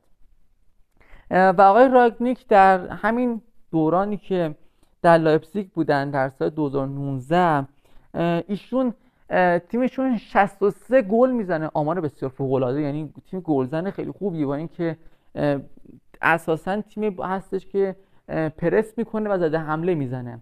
و از این 63 گل 38 گل فقط با همین تاکتیک به ثمر رسیده. و خب این نشون میده که این نوع بازی و این نوع کار کردن هنوز که هنوزه می‌تونه تاثیرگذار باشه. و این سبک بازی کردن خیلی شبیه کلوب خواهد بود. کسی که شاگرد آقای راگنیک بوده.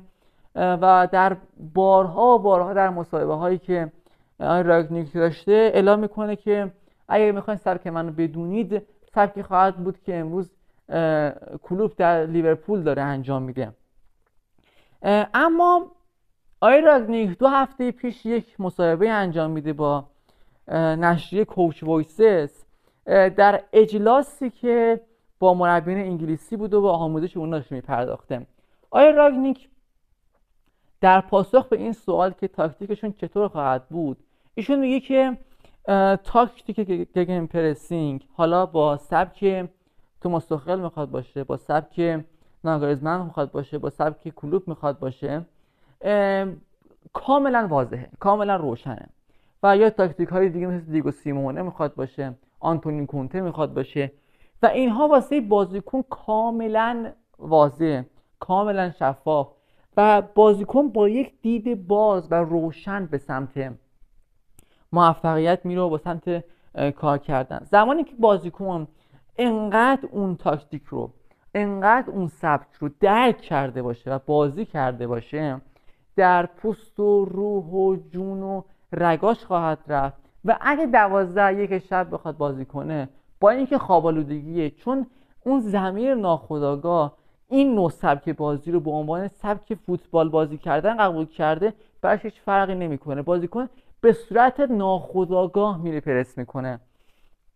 بازیکن با سبک با یک ناخداگاه خیلی خوب می‌تونه که ضد حمله بسازه. بازیکن ناخداگاه میره حمله می‌کنه و گل می‌زنه. و زمانی که بازیکن این رو در پس مغز خودش داشته باشه و بتونه که اون رو استفاده بکنه اون زمان خواهد بود که یک تیم موفق میشه. اما تاکتیک گگن پرسینگ اساسا در پنج از خلاصه میشه. اولین اصل اون چه خواهد بود؟ زمانی که شما توپ رو از دست می‌دید و اون رو باید چجوری رفتار بکنید؟ اصل دوم زمانی که شما توپ رو در اختیار میگی یعنی توپ رو می‌برید اون زمان باید چه اتفاقی داشته باشه مالکیت توپ رو دارید این میشه اصل دوم. اصل سوم و چهارم برمیگرده به اینکه شما زمانی که می‌خوای مقابل تیم هایی که مشابه خودشون بازی می‌کنن یعنی ضد حمله بازی می‌کنن یعنی مثلا منچستر یونایتد بیاد مقابل چلسی بازی کنه یا یونایتد بیاد مقابل لیورپول بازی کنه. اون زمان شما چقدر بعد آگاهی داشته باشیم. و زمانی که مثلا بیاد مقابل تیمی مثل سیتی بازی کنه تیمی که مالکیتی بازی می‌کنه و تیمی هست که پاس های ارزی میده و حملات گسترده رو انجام شما بازی بکنید میشه اصل سوم و چهارم. و زمانی که شما از ضربات شروع مجدد چطوری استفاده بکنی؟ حالا این می‌خواد ضربات شروع مجدد از دروازه باشه. کاشته باشه کورنر باشه اوت باشه و هر چیز دیگری. فقط این که شما از اون موقعیتی که به شما داده شده استفاده بکنیم. آقای راگنیک میگه که شما سی درصد از تمرینی که اختصاص میدی باید برگرده به همین ضربات شروع مجدد. چرا؟ چون سی درصد گلها از روی همین زده میشه. و واقعا یه سوالی پیش میاد که اگر سی درصد گلها زده میشه چرا تیم آقای سولشر در منچستر یونایتد در طی این دو نیم سال حتی واسه این برنامه نداشته؟ و خب شاید اون سی درصد گل ها یکیش می‌شد مثلا گل مقابل ویارال در فینال لیگ اروپا و یه قهرمانی واسه منچستر به ارمغان و اگر این روند رو ما تکرار بکنیم می‌بینیم که منچستر یونایتد و خیلی از مربی دیگه در این نقاط ضعف دارن و اصلا توجه نمی‌کنن بهش. و شما در تیم های مثل لیورپول می‌بینید که مربی حتی اوت استخدام می‌کنه که استفاده داشته باشه. و آقای راگنیک معتقده که اگر شما بتونید که از این پنج از تبعیت بکنید و بازیکنان خیلی به سبک تیمتون بخوره رو استفاده بکنید بازیکنانی که اصطلاحا ما بهشون میگیم هوی متال و بازیکنانی که با پرس شدید خیلی آشنایی دارن و با توجه به اینکه فرد مثلا الان در تیم منچستر بیشترین پرس رو داره یا مثلا سانچوی که در تیم دورتموند تحت هدایت فاوره تونست یه مقدار پرس شدید رو تجربه بکنه احتمال می‌رسه که برگردن به همون دوران اوج خودشون. البته گفته میشه آقای راگنیک دنبال آمادو هایدارا هستش بازیکنی که در لایپزیگ توپ می‌زنه. بند فسخ قرارداد 33 میلیون پونده و نیاز داره واسه اینکه این بازیکن در تیمش داشته باشه. اما اگه بخوایم به ویژگی شخصیتی آقای راگنیک پردازیم آقای راگنیک کسی هست که بسیار دقیقه حتی در تیم هوفنهایم مسیر اتوبوس تیم رو مشخص می‌کرده. و آقای راگنیک کسی هست که خیلی خوب می‌تونه که جو رهبری در رخکن بگیره. چیزی که جو سرد و اون شخصیت سرد سوسشر رو همراه نداشتش. آقای سوسشر با عنوان یک نروژی و مشابه اون استنگوران اریکسون با عنوان سوئدی در تیم ملی انگلیس این شخصیت رو واقعا ندارن. و در کنار زمین بسیار سرد بسیار آرام و خونسرد خواهند بود و در رخکن هم همچنین. اما آقای راگنیک واقعا نقطه برخلاف اینها خواهد بود. در کنار زمین بسیار فعاله. در رخکن قدرت مطلق همون چیزی که فرگوسن در رخکن بود.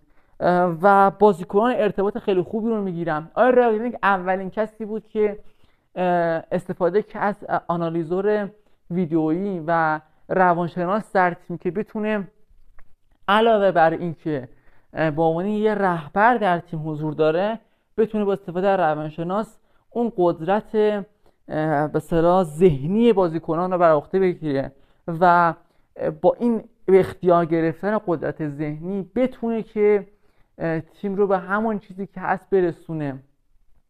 و شاید آی راگنیک نتونه در این دوران شیش ماه تاثیر خیلی خیلی فوق ای رو بذاره و واسه این تیم جام بیاره یا چیز دیگه. اما قطعا بدونید آیا راگنیک با همین شخصیتی که داره به تیم منچستر کمی نظم میده؟ ممکنه بازیکن از این تیم جدا بشن. ممکنه کاوانی از تیم جدا بشه. ممکنه پوگبا با توجه به شخصیتی که قبلتر آقای مورینیو گفتم زیاد جالب نیستش و یه مقداری موجب خلل در تیم میشه. ممکنه از تیم گذاشته کنار گذاشته بشه. ممکنه که رونالدو به خاطر سنش و اون چلنجی که به قبول بکنه از تیم کنار گذاشته بشه. همین احتمال هست و از آقای راگنیک همه اینو برمیاد. و اصلاش فرقی نمی‌کنه که بازیکنی که می‌خواد براش بازی کنه 37 سالش باشه یا 21 سالش باشه توپ طلا برده باشه نبرده باشه. همه چیز و همه چیز و همه چیز ختم میشه موفقیت تیم و تیم در یک مسیر خیلی خیلی ویژه قرار بگیره. در یک مسیر واحد روشن و ممتد در طی چندین سال.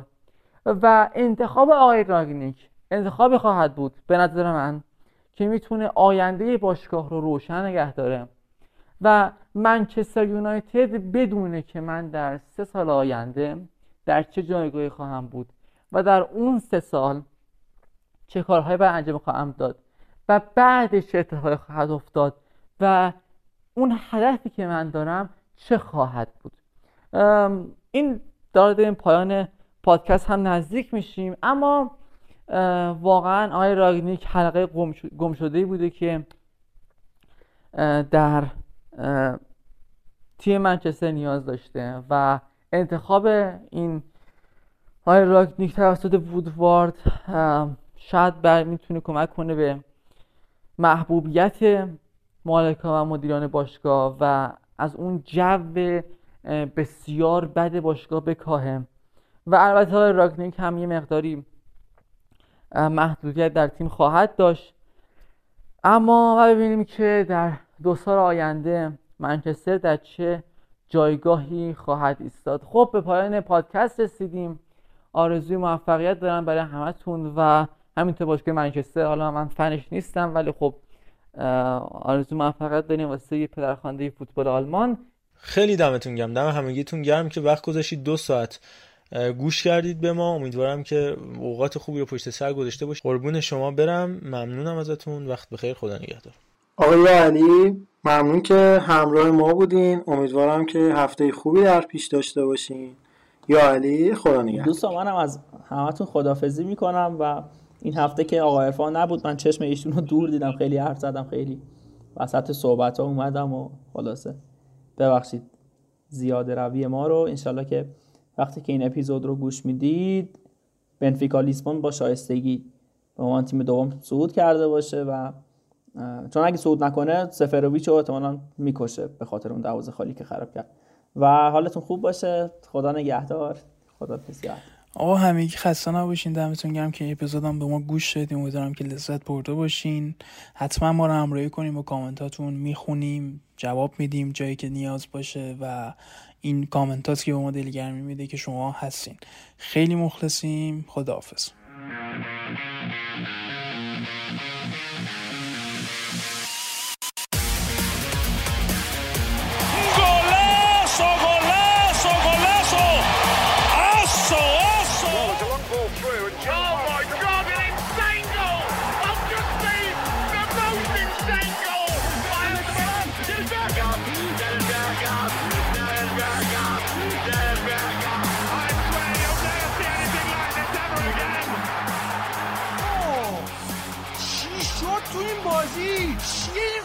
last round.